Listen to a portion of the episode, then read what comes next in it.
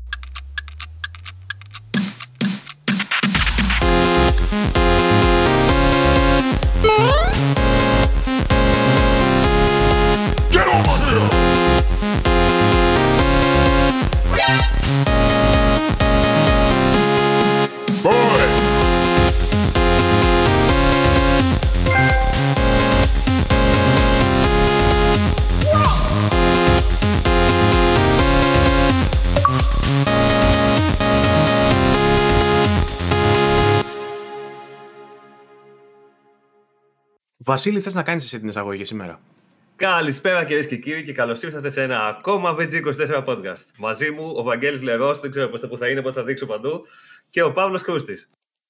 Και σήμερα μαζί μα. Και εγώ. ο Βασίλης Τατσιόπουλος. Μαζί σας. Τι back to back τρομερό είναι αυτό που κάνεις, ρε φίλε. Δύο επεισόδια Είδες, ε; συνεχόμενα μαζί. Όχι, ψέματα. Όχι, δεν όχι, είναι back to back. Με τον Παύλο ήμουν στο προηγούμενο. Βιάστηκα να πω καλό λόγο. Λοιπόν, mm. για να δούμε λίγο Λεοπαρδάλε καπέλο τσεκ. Τέλεια. Βεβαίως. Είμαστε έτοιμοι για επεισοδιάρα podcast λοιπόν και σήμερα. Συγγνώμη, τον είχες προετοιμάσει και έκανε τέτοια εισαγωγή, μόνος του την έκανε. Μόνος του. Φοβερός, φίλε, φοβερός. ε, το έτοιμο, είδες. Μπράβο, αυτό. Ε, πριονίζεις τη θέση σου, Βαγγέλη, με αυτό που Εγώ με τα χαράς να τη δώσω. λοιπόν, τι κάνετε, πώς είστε, παιδιά; Καταπληκτικά. Είδαμε Nintendo και νιώθω καταπληκτικά Περιμένω να κλείσω λίγο, συγγνώμη. Και νιώθω καταπληκτικά. Μου άλλαξε το μουστάκι μου μόνο και μόνο που είδα την Nintendo. Μ' αρέσει πάρα πολύ αυτό που είδα. Θα τα συζητήσουμε αυτά, έτσι. Ε, νομίζω ότι το βασικό θέμα της, της σημερινής εκπομπής θα έπρεπε να είναι Nintendo, όμως ε, δεν μπορούμε να αποφύγουμε το μοιραίο, να καταλήξουμε να μιλάμε για τα παιχνίδια που παίζαμε μέσα στη βδομάδα. Ε, αυτό. Γιατί νομίζω ότι μονοπόλησαν και το ενδιαφέρον στις ομάδες που συμμετέχουμε και συζητάμε. Κυρίως μιλάμε για τα παιχνίδια που παίζουμε. Αυτό είναι το hot topic της εβδομάδας και αυτό κάνει το γεγονός το, του ότι είχαμε Nintendo Direct ε, μέσα στη εβδομάδα που πέρασε ακόμα πιο θλιβερό. Το ότι δηλαδή ε, προτιμούμε να μιλήσουμε για αυτά που παίξαμε από το να μιλήσουμε για την Direct. Ή είμαι μόνος μου. Μήπως εσείς είστε πιο ενθουσιασμένοι από μένα; Μισό λεπτό, μισό λεπτό να, σου, να, σου, να σου εκφράσω λίγο με έναν ήχο πώς ήταν ακριβώς ε, το Nintendo Direct που είδαμε χτες. Περιμένεις;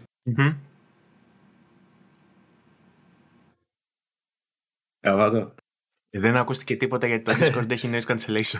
Όχι ρε πούστη μου, χάλας αστείο. Για μου το να το κάνω. Βασικά. Έχω βάλει, εφε... έχω βάλει εφεδιέρα εδώ πέρα. Το πρέπει, πρέπει, καιρό. πρέπει να, να το βάλεις το εφέ καθώς μιλάς για να ακουστεί, καθώς περνάει ο ήχος της φωνής σου. Όμως το ότι υπήρχε μια απόλυτη αμήχανη σιωπή αντί για έναν ήχο και αυτό λέει πολλά. Δεν ακούγεται. Όχι. Όχι, όχι, δεν ακούγεται τίποτα. Discord, μαλάκα. Δεν ακούγεται τίποτα. Βλέπεις τι μου κάνεις για να ερχόμαστε στο Discord. Mm-hmm. Ήτανε, ή, ή, θα ακούγεται η φωνή σου από πηγάδι, ή θα ακούμε την κλανιέρα που έχεις και βάζεις κλανιές από πίσω. Πες μας, τι, τι ήχος ήταν αυτός που προσπαθούσες να βάλεις; Τίποτα, έχω βάλει εφές στο κινητό ε, κάτω τον ήχο με το στόμα. Κάτω με το στόμα, ναι. να καταλάβουμε τι είναι. Είχα υποσχεθεί σε προηγούμενη εκπομπή ότι θα φέρω εφέ. Τα έφερα, αλλά επειδή λοιπόν, είναι στο θα, κινητό γιατί είμαστε low budget. Να, θα πας να μου πάρεις ένα, όχι Steam Deck, ένα Stream Deck ε, βγάζει Elgato ένα τέτοιο, το οποίο έχεις ένα πάνελ ναι, πάνω εδώ πέρα και πατάς ε, φεδάκια. Λοιπόν, τώρα που πήραμε φόρα. Τώρα που πήραμε φόρα, θέλω να μου βρεις και ένα τέτοιο. Και μερικά ακόμα πράγματα θα σου πω μετά που θα κλείσει το stream. Τι θέλω να μου φέρεις. Ναι, ναι. Ε, Λίγα αλλιώς μπορείς να κάνεις όλα, όλα τα εφέ μόνος σου με το στόμα. Ε, εγώ μέσα είμαι. Αν θέλετε, μπορώ να τα κάνω και με το στόμα τα εφέ, αλλά δεν νομίζω ο κόσμος να το εκτιμήσει. Θα σου βγάζω καρτέλα. Βαγγέλη, κάνε τέτοιο. Τέλος πάντων, αυτή πρέπει να είναι η πιο σκατά εισαγωγή που έχουμε κάνει ποτέ σε επεισόδιο. Οπότε θέλω να μου πεις με λόγια αυτή τη φορά και όχι με εφέ. Τι πιστεύεις για την παρουσίαση της Nintendo για το Direct που είδαμε εμείς χθες, ο κόσμος την προηγούμενη εβδομάδα τώρα που βλέπει το επεισόδιο; Έλα, Βαγγέλη. Θες να πιάσουμε την Nintendo πρώτη; Ε, εσύ τι λες; Να σου πω, ε, η συνολική άποψη είναι ότι πήγε όπως πήγανε όλες οι υπόλοιπες της Nintendo, δηλαδή βλέπεις fanboys να ενθουσιάζονται χωρίς να ξέρεις γιατί ε, και εσύ περιμένεις να δεις wow και τελικά βλέπεις αυτό που, που λέγαμε χτες και με τον Τατσιόπουλο, βλέπεις πράγματα τα οποία θέλεις ωραίο, μακάρι να το είχα στο PS5. Κατάλαβες; Ή στο Xbox. Το... Ή στο Xbox. Αυτό είναι το, το πρόβλημα με την Nintendo. Ναι, φίλε, να σου πω κάτι. Πλέον έχει φτάσει σε αυτό το σημείο πραγματικά. Δηλαδή, βλέπεις ένα παιχνίδι ότι, για παράδειγμα, το Metroid Prime 4. Εντάξει, δεν το έδειξες direct, οκ. Okay. δεν το περιμένουμε να το δείξει, αλλά Θέλω να πω ότι Γιατί έχουν τόσα χρόνια, τόσα χρόνια από τότε που ανακοινώθηκε, που πλέον έχει αρχίσει λίγο το, το hardware να μείνει αρκετά πίσω. Δηλαδή, βλέπεις ένα παιχνίδι το οποίο δεν λέω ότι θα είναι κακό το παιχνίδι, αλλά θα μπορούσε να είναι εντυπωσιακό και οπτικά σε άλλες συνθήκες. Αν έβγαινε, πούμε, στο επόμενο Switch ή σε άλλη κονσόλα και ξαφνικά καταλήξεις να έχεις ένα hardware 15 χρόνια και να σου βγάζει ακόμα να περιμένεις το Metroid Prime 4 και μόλις βγει τελικά θα πεις ότι. Εντάξει, ότι είναι παροχημένο. Όσο, ναι, παροχημένο, θα παροχημένο, θα όσο παροχημένο ήταν και το Bayonetta 3. Ε, κοίτα, πραγματικά βλέπεις τι θα μπορούσες να παίξεις, πώς θα μπορούσε να είναι αυτό το παιχνίδι σε άλλη πλατφόρμα.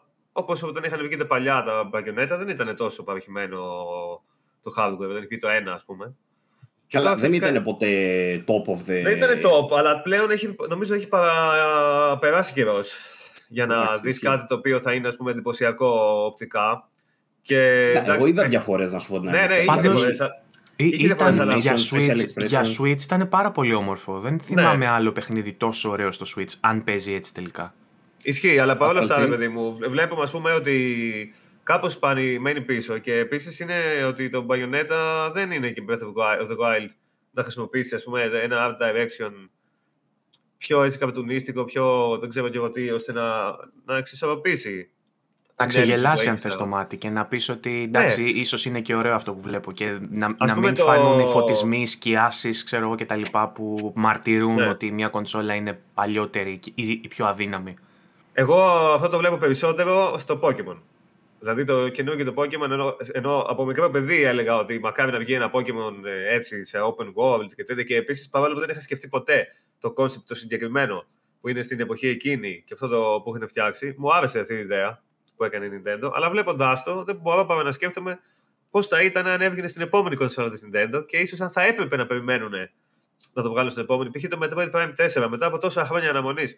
Γιατί να το βγάλουν στο Switch; Βγάλε μια επόμενη κονσόλα σε δύο χρόνια. Σε δύο χρόνια. Και βγάλω το εκεί κατευθείαν. Νομίζω θα χάσει. Θα χάσει ένα μέρος του πόσο εντυπωσιακό θα μπορούσε να ήταν. Εντάξει, ε, από, από άποψη marketing και ξέρεις, ε, της βιομηχανία, με λογική βιομηχανίας δεν έχει περισσότερο νόημα να το βγάλεις σε μια πλατφόρμα που είναι leading σε νούμερα, δηλαδή το Switch με τόσες κονσόλες που έχει πουλήσει. Βεβαίως. Ένα σεβαστό ποσοστό πάρει ε, αυτό το παιχνίδι γιατί έχει την πλατφόρμα και θέλει να παίξει ένα καλό παιχνίδι. Εμπορικά, αυτή ήταν η λέξη που έψαχνα μάλλον, εμπορικά είναι πιο λογική η επιλογή ναι, αυτή. Εμπορικά είναι πολύ λογική η λογική, πολύ φυσιολογικό αυτό που κάνουν. Για μένα προσωπικά είναι, είναι ένα, ένα παράπονο, πώς να το πω. Δεν είναι ότι απαγοητεύουμε σε φάση τέλος η Nintendo, μακριά δεν ξαναπέζω, καμία σχέση, αλλά δεν μπορώ να μην σκέφτομαι ότι πώς θα μπορούσε να είναι αυτό το παιχνίδι, το Pokemon για παράδειγμα. Πώς θα μπορούσε να είναι στο PlayStation 5 ή στο Xbox Series X με ναι. αυτό το hardware. Το ίδιο παιχνίδι. Πάντως... Δεν δε, σημαίνει αυτό που λένε πολλοί για το Art Direction. Δεν σημαίνει ότι άμα έχεις καλά γραφικά δεν θα έχεις καλό Art Direction. Δεν είναι έτσι. Μπορεί να έχεις και καλό Art επειδή, το τελευταίο, επειδή ξεκινήσαμε να λέμε για μπαγιονέτα και μπορούμε να ξεκινήσουμε με την μπαγιονέτα, ναι. ε, να μιλήσουμε για τα παιχνίδια που έδειξαν στη Direct και είναι ίσως η πιο σημαντική ανακοίνωση που έγινε, μαζί με ακόμα μία που ξεχώρισα εγώ και θα σας την πω αργότερα. Ε, έπαθα λίγο σοκ με το ότι αυτό θα παίζει στο Switch. Γιατί το τελευταίο ναι. παιχνίδι που είχα παίξει της Platinum ήταν το Astral Chain και τεχνικά ήταν πολύ πιο πίσω. Δηλαδή, έβλεπες παντού simmering, έβλεπες αυτές τις γωνίες, τις άκρες των γραφικών που τρεμοπαίζουν. Έβλεπες... Αλλά και εδώ θα βλέπεις. Σίγουρα θα βλέπεις. Αυτό εννοούσες εσύ, ρε. Όχι, εντάξει, και εδώ θα το περιμένουμε λογικά. Ναι. Ε, επειδή στο τρέιλερ δεν τα βλέπουμε όλα αυτά. Βλέπουμε ένα πολύ, ναι. μια πολύ καθαρή εικόνα. Ε, κάτι που Έδωσε δεν, ισχύ, κάτι που δεν ίσχυσε. Ναι στην αρχή του τρέιλερ γράφει ότι δεν είναι gameplay. Ναι. ναι. Τι είπε, πείτε μου και εμένα γιατί κοιμόμουν. Δεν είναι, δεν είναι actual gameplay footage. Α, οκ, okay, εντάξει. Έχασα το πιο σημαντικό. Ε, το πιο σημαντικό σχόλιο. Να σας πω την αλήθεια μου, επειδή είμαι πολύ κουρασμένος αυτές τις μέρες, επειδή τρέχω με διάφορα πράγματα. Έκανα το λάθος και το έβαλα τον direct να το παρακολουθήσω στο δωμάτιο που βρίσκομαι τώρα, που είναι ταυτόχρονα το workstation και η κρεβατοκαμαρά μου. Είμαι από αυτούς τους τύπους. Ε, και το έβαλα στην οθόνη τη μεγάλη που στον τοίχο και ξάπλωσα στο κρεβάτι. Έκανα αυτό το λάθος. Και θα σας θα σας είμαι ειλικρινής, από τη μέση και μετά κοιμήθηκα κανονικά. Τον, τον ψιλοπήρα. Κυριολεκτικά κοιμήθηκα δηλαδή. Δεν είναι ότι ε, ότι ήταν βαρετή της Nintendo. Από την κούραση κοιμήθηκα. Ε, και κάποια πράγματα τα έχασα. Όμως ξύπνησα βρίσκοντας στο κινητό μου κάποια πάρα πολύ αστεία και ωραία μηνύματα. Ε, το ένα από αυτά μου το έστειλε, μου το έστειλε ο Γιώργος Μαυράκης που λέει η Nintendo λέει είναι η μόνη εταιρεία ε, που έχει το θράσος ε, να, σου κάνει ανακοίνω, να σου κάνει ανακοίνωση ότι κάτι θα ανακοινωθεί σε επόμενη Direct. ε, και άλλα τέτοια ωραία τέλος πάντων. Ε, γενικά, μετά που την είδα λίγο κονσέρβα και διάβασα και κάποια άρθρα, γιατί είδα μέχρι τη μέση και μετά με πήρε ύπνος. Ξαναλέω. Ε, διαπίστωσα ότι γίνανε και ανακοινώσεις για παιχνίδια που ίσως θα με ενδιαφέραν, αλλά έγιναν και κάποιες ανακοινώσεις που με, έφερα, με έκαναν έξω φρενών. Θα αναφερθούμε στη συνέχεια. Ξεκινώντας λοιπόν με τον Bayonetta, ε, αυτό που είπατε ότι στο τρέιλερ έλεγε ότι δεν είναι actual gameplay, τα λέει όλα, γιατί εγώ περίμενα ότι αυτό που βλέπω στο τρέιλερ και δεν είχα δει την υποσημείωση που μου είπατε τώρα, θα είναι έτσι όπως θα το παίξω στο, στο Switch. Αν ήταν έτσι, θα ήμουν πολύ ικανοποιημένος. Δεν, δεν, δεν νομίζω να δούμε διαφορά ε, εκτός της ανάλυσης. Δηλαδή η ανάλυση μπορεί να ήταν λίγο ανεβασμένη, μπορεί να τη δούμε λίγο πεσμένη. είναι δηλαδή, σημαντική είναι... και αυτή όμως. Γιατί ας πούμε ο ναι, Βασίλης που λέει ότι περίμενε μια ζωή ένα παιχνίδι Pokémon σε ανοιχτό κόσμο, αν δεν ήταν 20 FPS που είναι αυτά που βλέπουμε που βγαίνουν και σε trailers και μας δείχνουν trailers που είναι 20 FPS, ξέρω εγώ, και με χαμηλή ανάλυση. Αυτό και αν είναι θράσος. αυτό και αν είναι θράσος. Μόνο η Nintendo έχει το θράσος να κάνει αυτό. Και κάποτε, αν, μπορούσε, αν μπορούσαμε με μια χρονομηχανή να φέρουμε έναν τύπο από τη δεκαετία των 80s ή των 90s ε, να δει τον direct το χθεσινό, της προηγούμενης εβδομάδας τέλος πάντων, και έβλεπε ότι ε, τα παιχνίδια της Sega μπαίνουν σε, σε σποτάκι της Nintendo ως ε, καινούργια υπηρεσία, νομίζω ότι θα βγάζα να φρούς και η μεν και η δεν εκείνης της εποχής. Είναι ε, αντίστοιχα η σημερινή εποχή gamers μετά από 15 χρόνια να βλέπουν ξέρω το Xbox τα παιχνίδια στο PlayStation, ας πούμε. Ή το αντίστροφο, κάτι παρόμοιο με αυτό που είχε γίνει με το ναι. MLB, ας πούμε, που ήταν Sony Studios και βγήκε στο Xbox και θυμάστε τις αντιδράσεις του κόσμου. Με κάτι αντίστοιχο που είχε γίνει. Ναι, κάπως έτσι. Ε, Παρ' όλα αυτά, με, με, με, μεγάλο σεβασμό θα πούμε ότι οι γερομπισμπίκιδες ε, ίσως ε, αγαλίασαν με αυτή την ανακοίνωση. Ε, θα σταθούμε και σε αυτή.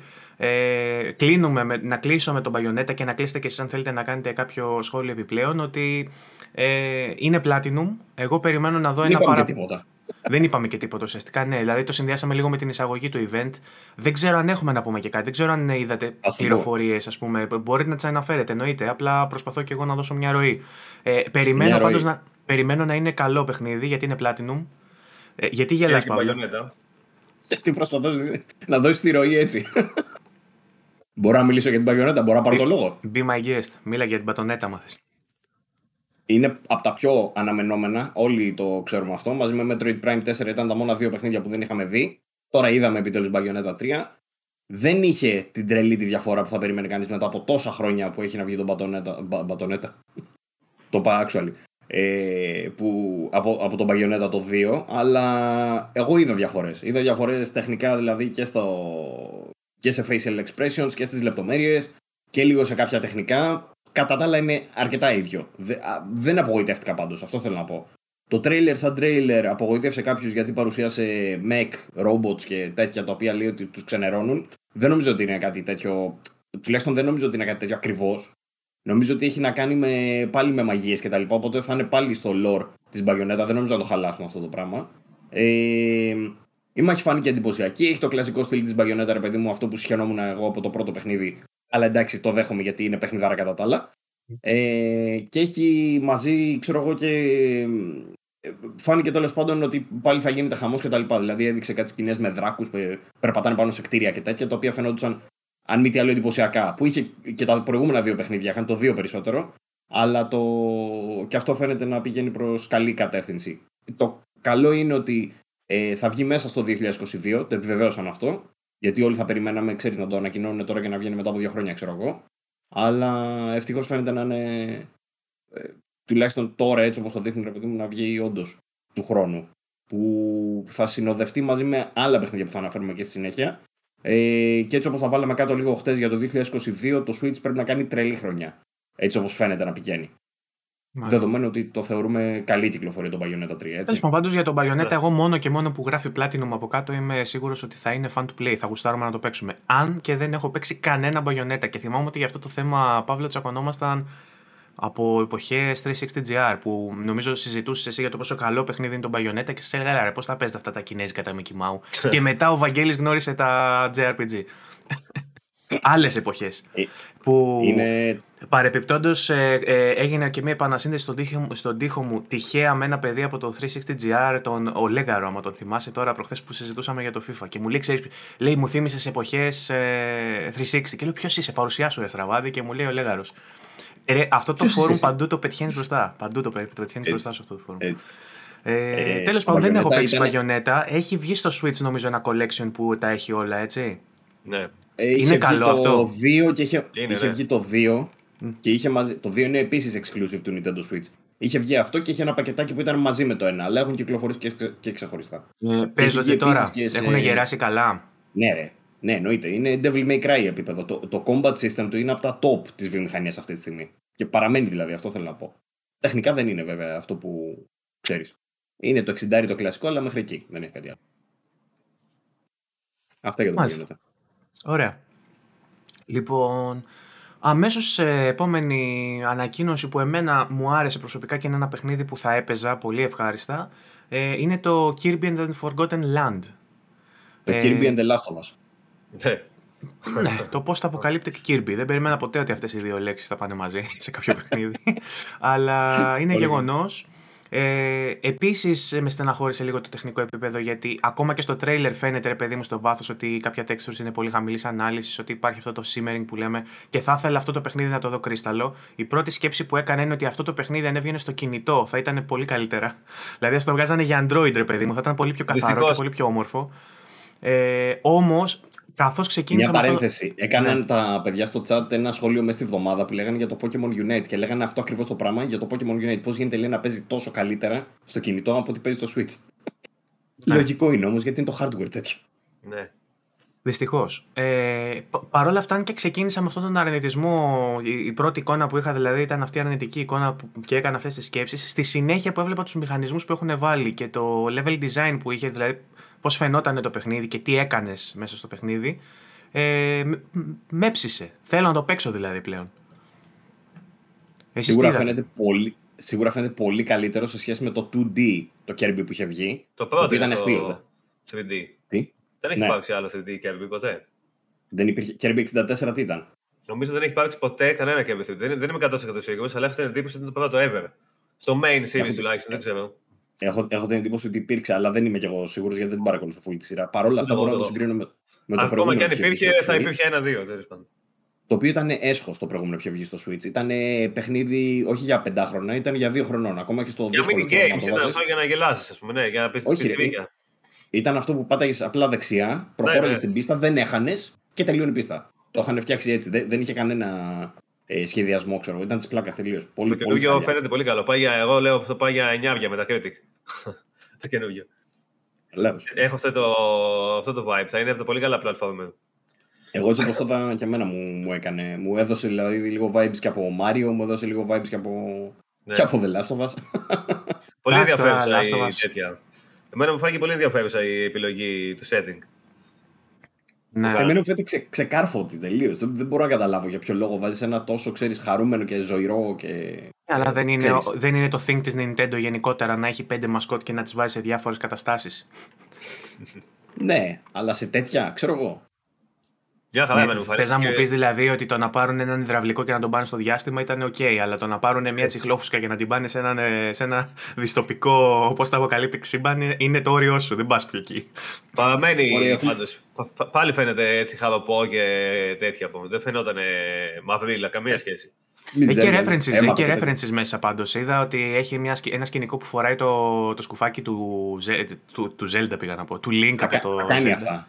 Ο, ο Kirby τα κάνει αυτά. ε, Και καλά παίρνει δυνάμεις από διάφορους μωρέ. Και το, αυτό που έχει με το σκοφάκι το έχει και σε άλλα παιχνίδια. Ναι. Με το σπαθί Περιμένω και το- δηλαδή να έχει τέτοια references και gag reliefs πάρα πολλά, αν δεν είναι μόνο gags και καθόλου reliefs.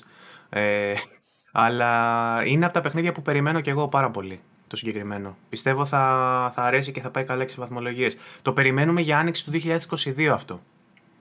Κρίμα που έγινε, που διέρευσε κρίμα, γιατί θα ήταν έτσι ωραία εκπληξούλα άμα δεν είχε διαρρεύσει. Το είχαμε δει. Εγώ δεν το είχα δει. Και... Ούτε εγώ το είχα και δει, όντως μόνος ήταν εσύ το, ωραίο. είχα μόνος εσύ δει. το είδες. Δεν είχε βγει βίντεο. Είχε, είχαν βγάλει μια φωτογραφία που έδειχνε τον Kevin μπροστά από το πώς το αποκαλύπτει τέτοιο και δεν ήξερε αν θα είναι 2D, 3D, παιδί μου και τέτοια, αλλά είχες μια εικόνα. Οπότε εγώ το είχα δει αυτή την εικόνα, ε, μειώθηκε λίγο η έκπληξη. Είπα, «Α, οκ, αυτό που είδαμε πριν, ας πούμε. Ναι. Ε, Μιας και είπαμε για την άνοιξη του 22 για το Kirby, να πω για την Bayonetta πριν που δεν κάναμε καμία αναφορά. Ότι στο τρέιλερ στο Όπα. τέλος δίνει. Α, το είπες. Όπα. Ένα, ένα όριο στο 2022. Δεν ακούω, κοιμόμουν πάλι. Μάλλον με ξαναπήρε ο ύπνος ενώ λέγαμε για Nintendo, συγγνώμη. Ε, Είναι στη ροή. Πάμε. Είναι στη ροή όταν το λέγες, ναι, σωστά. ε, Λοιπόν, για μένα αυτά τα δύο ήταν τα παιχνίδια που θα με ενδιαφέραν να παίξω. Δηλαδή το Kirby πρωτίστως και το Bayonetta. Τα υπόλοιπα από εκεί και πέρα είμαι σίγουρος ότι υπάρχουν άνθρωποι που θα ενθουσιάστηκαν. Είμαι σίγουρος δηλαδή Αλλά... ότι κάποιος Ασημάκης και κάποιος Μουστάκης άκουσαν το ότι το Animal Crossing παίρνει τον Οκτώβριο ε, καινούρια direct με καινούριο περιεχόμενο και ενθουσιάστηκαν και χαίστηκαν πάνω τους ή ακούσαν ότι έρχεται ακόμα ένας ε, χαρακτήρας, ένα καινούριο Mickey Mouse στο Smash, στο Smash Bros. ε, το οποίο θα μας το ανακοινώσουν. Animal Crossing. Ναι, τέλος πάντων, ε, τα, τα μπλέξα λίγο, είπα και για τα δύο. Ας ξεκινήσουμε με το Animal Crossing λοιπόν. Ε, παίρνει τι, είπες, τι παίρνει τι το Animal Crossing? Brewster. Ο Brewster, ένας χαρακτήρας, έρχεται στο Animal Crossing. Όντως θες να το συζητήσουμε τώρα; Ε, φυσικά θέλω να το, να το συζητήσουμε. Ε, στο τρέιλερ είδα απλά ένα mm. mansion που ήταν μέσα ο χαρακτήρας και ανέβαινε σε κάτι σκαλιά. Τι σημαίνει αυτό; Δεν ξέρω τι σημαίνει αυτό. Ούτε και εγώ. Δεν παρακολουθώ καθόλου Animal Crossing. Δεν έχω ιδέα. Οπότε δεν σημαίνει τίποτα για σας αυτό. Ε, σημαίνει μόνο ότι ε, αυτό που λέει ανακοίνωση ότι θα έχουμε περισσότερα, περισσότερες λεπτομέρειες ε, τον Οκτώβριο σε μια καινούργια Direct. Και νομίζω ότι εδώ πέρα πατάει και το σχόλιο που, μου, που ήρθε στο inbox μου ότι η Nintendo είναι η μόνη εταιρεία με το θράσος να σου πει ότι θα δεις στο επόμενο Direct τι ήθελα να σου πω, δεν σου πω τώρα. ε, τέλος πάντων, με γεια τους. Ε, Animal Crossing. Η μεγαλύτερη ανακοίνωση, ξέρεις ποια ήταν; Δεν ήταν αυτή. Η μεγαλύτερη ανακοίνωση κατά πολύ μάλιστα. Γενικότερα για την Direct ήταν όντως η ταινία Mario. Έκανε, έκανε πάταγο αυτή η είδηση. Έχει γίνει στο Twitter χαμός με το cast, με το, ε, με το ότι βγαίνει καινούργια ταινία Μάριο, γιατί από μόνο του είναι σημαντικό. Είχα την ίδια αντίδραση που μου είπες εσύ ότι έχεις στο προηγούμενο επεισόδιο. Όταν λέ, θυμάσαι που λέγαμε για Far Cry σειρά και τα λοιπά και μου λες η πρώτη μου αντίδραση όταν ακούω για παιχνίδια που γίνονται σειρές ή ταινίες είναι. Ε, χτύπησε το κινητό μου. Είναι ένας τρόμος, είναι μια φοβία, ξέρω εγώ, για το τι μπορεί να ξημερώσει στο άμερο το franchise. Και όταν είδα ότι ο επόμενος ε, Super Mario θα είναι ο ε, Chris Pratt, μπορώ να σου πω ότι αληθόρισα λίγο. Περισσότερο από ό,τι συνήθως τουλάχιστον. Ε, γιατί, ε, όπως είπες εσύ πολύ ωραία και στο group, θα περίμενα έναν τύπο σαν τον Φάνη το Λαμπρόπουλο να κάνει το Super Mario, ας πούμε. θα περίμενα μια τέτοια. Τον έχει κάνει πολύ πετυχημένα. Τον έχει κάνει σε ένα σκετσάκι του Ατζαράκι πάρα πολύ ωραίο ο Λαμπρόπουλος στον Super Mario. Όμως δεν μπορώ να φανταστώ πώς θα μπορούσε να ενσαρκώσει ο Chris Pratt. Βέβαια δεν θα είναι live action, θα είναι ε, Καλά, αν ήταν live action θα ήταν η καλύτερη ταινία που θα γίνει ποτέ ναι, με αυτό το cast. Ε, ε, ειδικά, ξέρω εγώ, να δεις με, με, κοστούμι Bowser τον Jack Black να κάνει τον, να κάνει τον κακό στην ιστορία. Ναι. Αυτό θα ήταν επικό. η τύπησα που, που παίζει σκάκι, πώς λεγόταν αυτή θα κάνει την πριγκίπισσα, πώς λέγεται; Είσαι, είσαι θρασής. Η τύπησα που παίζει σκάκι είναι το sensation του ίντερνετ τους τελευταίους μήνες. Είναι σε αυτή τη μεριά του ίντερνετ που δεν πατάω, Παύλο. Άνια Τέιλορ Τζόι, πώς λέγεται; Κάπως έτσι λέγεται. Έτσι. Ναι. Όχι, εγώ είμαι πάρει στο... πρωτοκλασσά τα ονόματα ό,τι πιο hot αυτή τη στιγμή στο Hollywood. Έτσι. Δεν ξέρω τι είναι hot στο Hollywood και τι κάτι τρεντάρει στο Twitter. Με συγχωρείς, εγώ είμαι στην άλλη μεριά του Ιντερνετ. Με, το... με, το, με το κακό πορνό και τα πειρατικά παιχνίδια. είμαι, στο άλλο, είμαι στο άλλο άκρο. Μας ακούν παιδάκια. Α, ναι, μας ακούνε και παιδάκια. Να δώσω χαιρετίσματα στον ανιψιό, στον ξάδερφο της της Ειρήνης που μας ακούει από τη Ρόδο, 12 χρονών. Με συγχωρείτε αν ακούτε και οι γονείς του. Ε, Τέλεια. Λοιπόν, πάμε παρακάτω. Άστοχο το σχόλιο. Ε, τι λέγαμε; Λέγαμε για το η Super ταινία Mario. φάνηκε; Η ταινία. Η μάλλον πώς φάνηκε. Η ταινία δεν μου φάνηκε. Γιατί δεν την έχω ναι. δει ακόμα. Αλλά το γεγονός ότι θα έχει τέτοιο cast και θα έχει και τέτοια εταιρεία από πίσω παραγωγής, ας πούμε μου λέει ότι ίσως να είναι ένα πολύ, ε, όχι ίσως, είναι ένα πολύ φιλόδοξο εγχείρημα με προοπτική που ελπίζω να πάει καλύτερα από το Sonic. Ναι. Έτσι θα το συνοψίσω. Okay. Που είναι οι ίδιοι εντωμεταξύ που έχουν κάνει το Despicable Me, έτσι. Mm. Γι' αυτό είμαστε λίγο ok, ρε παιδί μου, θα είναι μάλλον ok και σε χιούμορ και σε γραφή, ξέρεις, και σε γραφικά και διάφορα. Βέβαια, να σας πω ότι ε, ε, έχουμε δει ήδη ένα animation κλασμένο παλιά Super Mario. Το έβαζε σε κάτι μικρά κανάλια Μάλε, τοπικά. Δεν, θυμά, δεν ξέρω αν το έχετε δει. Το οποίο ήταν κάκιστο. Ναι. Ε, που, το, που σου δίνει μια εντύπωση για το τι μπορεί να γίνει με ένα παιχνίδι που ε, μεταφέρεται στη μεγάλη οθόνη ή στην μικρή. Κάτι αντίστοιχο έχει γίνει και με τα Raven Rabbids της Ubisoft που έχουν γίνει σειρά στο Nickelodeon και επίσης είναι ανυπόφορο και δεν μπορώ να το δω με τίποτα. Ε, αλλά επειδή είναι Nintendo και επειδή είναι μεγάλο franchise, σίγουρα εμπορικά περιμένω να τα πάει καλά. Ελπίζω να είναι και ε, καλή σαν ταινία. Επίσης το Sonic ήταν άλλη κατάσταση. Το Sonic είναι πλέον. Δεν είναι στο ίδιο επίπεδο με το Mario. Δηλαδή τα καινούργια παιχνίδια Sonic που βγαίνουν, οι καινούργιες κυκλοφορίες Sonic, δεν έχει καμία σχέση με τις καινούργιες κυκλοφορίες Mario τα τελευταία χρόνια, όχι φέτος. Πολλά χρόνια. Όταν τα λέω με κράζουνε, μου λένε καλά, δεν το θυμάσαι το Sonic Colors. Ναι, έλα ρε φίλε. Εντάξει, έχει βγάλει ο άλλος Mario Galaxy 1-2, έχει βγάλει Mario Odyssey. Ναι, τα, τα, αντίστοιχα χρόνια ο, ο Sonic έχει βγάλει κάτι. Έχει βγάλει κάποια καλά παιχνίδια. Έβγαλε αυτό το πώς λέγεται. Το Sonic Mania, ξέρω εγώ. Mania. Καλό ήταν αυτό, εντάξει. εντάξει ναι, αλλά... Κοίτα, υπάρχουν άνθρωποι είναι, που είναι, είναι ακόμα φans, παιδί μου. Απλά καλό να το Mania. Δεν, δεν είναι ίδιο level. Δεν είναι ίδιο level ε, με το Mario. Δεν έχει, φτάσει, δεν έχει παραμείνει στην, στην επιτυχία που είχε παλιά ο Sonic. Δηλαδή, άμα, άμα δεν υπήρχε η ιστορία του Sonic και ήταν μόνο τα σημερινά παιχνίδια, δεν θα είχε κανέναν αντίκτυπο. Ενώ ο Μάριο, χωρίς την ιστορία του, άμα ξεκινήσουμε ναι. από τον Galaxy, ας πούμε, μέχρι σήμερα, πάλι θα είχε κοινό, γιατί έχει βγάλει πάρα πολύ καλά παιχνίδια. Από τότε Μάριο, Άρεσε, να σου πω κάτι. ανά εποχές που βγαίνουν. Μα το Sonic δεν θα ήταν δυνατό ποτέ να επιβιώσει, γιατί ανήκει σε μια νεκρή πλατφόρμα τη Sega. Ναι. Δεν θα μπορούσε να, να, να, είναι, σαν να, είναι σαν να μιλάς για νεκρή γλώσσα. Σαν να περιμένεις τα λατινικά να, έχουν ακόμα, να είναι ακόμα relevant. Τα αρχαία ελληνικά φυσικά και έχουν ακόμα relevant γιατί υπάρχει ο Άδωνης Γεωργιάδης που κάνει τις εκπομπές και τα, και τα φροντιστήρια.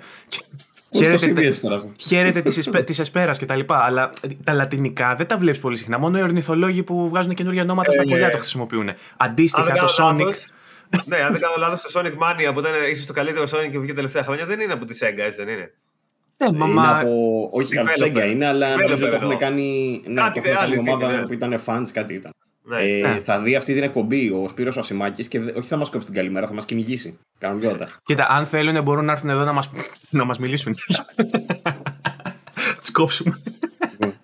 Εντάξει, εγώ δεν το λέω, παιδί μου. Το, το Sonic εμένα πάντα μου άρεσαν τα Sonic από παλιά έπαιζα. Έχω παίξει πάρα πολύ Sonic.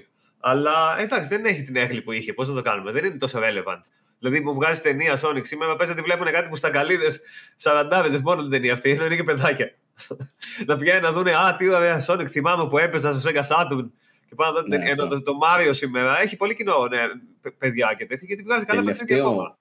Τελευταίο σοβαρό Sonic, σοβαρό με την έννοια ότι ακολουθούσε και την εποχή του, ρε παιδί μου, ήταν το Sonic Adventure. Από εκείνο το σημείο και μετά έκοψε όποια εξέλιξη ε, και μετά ένα... απλά βγήκαν κάποια τα οποία προσπάθησαν να γίνουν σαν τα παλιά ναι. ε, χρησιμοποιώντας ρέτρο στοιχεία. Gener- generations λέγονταν. Ο Μάριο εξελίχθηκε όμως. Generations λεγόταν εκείνο και που είχες ναι. ε, τον Sonic τον παλιό, έναν κοντούλι και τον μεγάλο και έπαιζε ναι. και με τους δύο. Αυτό εμένα μου άρεσε. Εντάξει, καλά ήταν κάποια, καλά ήταν κάποια, αλλά δεν ήταν ναι. κανένα Mario Odyssey ή Mario Galaxy, ας πούμε. Κανένα. Το Odyssey το ξανά μες στη βδομάδα και σου είπα ότι και γι' αυτό θεωρώ ότι δεν είναι τόσο μεγάλο όσο λες. Τέλος πάντων, άλλο θέμα αυτό. Ούτε εγώ ε... θεωρώ ότι είναι τόσο μεγάλο όσο, όσο βγήκε να είναι, αλλά ήταν πολύ καλό. Δεν ήταν σαν τα Sonic τα καινούργια. Καμία σχέση. Πολύ άλλο level. Εν πάση περιπτώσει, για να, για να καταλήξουμε τέλος πάντων με, τη, με την ταινία, τη φάση, νομίζω ότι περιμένουμε καλά πράγματα. Περιμένουμε να δούμε κάτι καλό. Δεν περιμένουμε να δούμε flop. Οπότε... Τουλάχιστον, okay. Τουλάχιστον κάτι οκ, okay, έστω. Αλλά ναι, μιας και αναφέρθηκε μιας και αναφέρθηκες στην Sega τώρα και την ε, ξεθάψαμε για λίγο. Ε, θέλετε να, να μιλήσουμε λίγο για το συνδρομητικό πακέτο το καινούριο της Nintendo; Ο Παύλος ε. γελάει σε mute, δεν ξέρω γιατί. Για πες μας.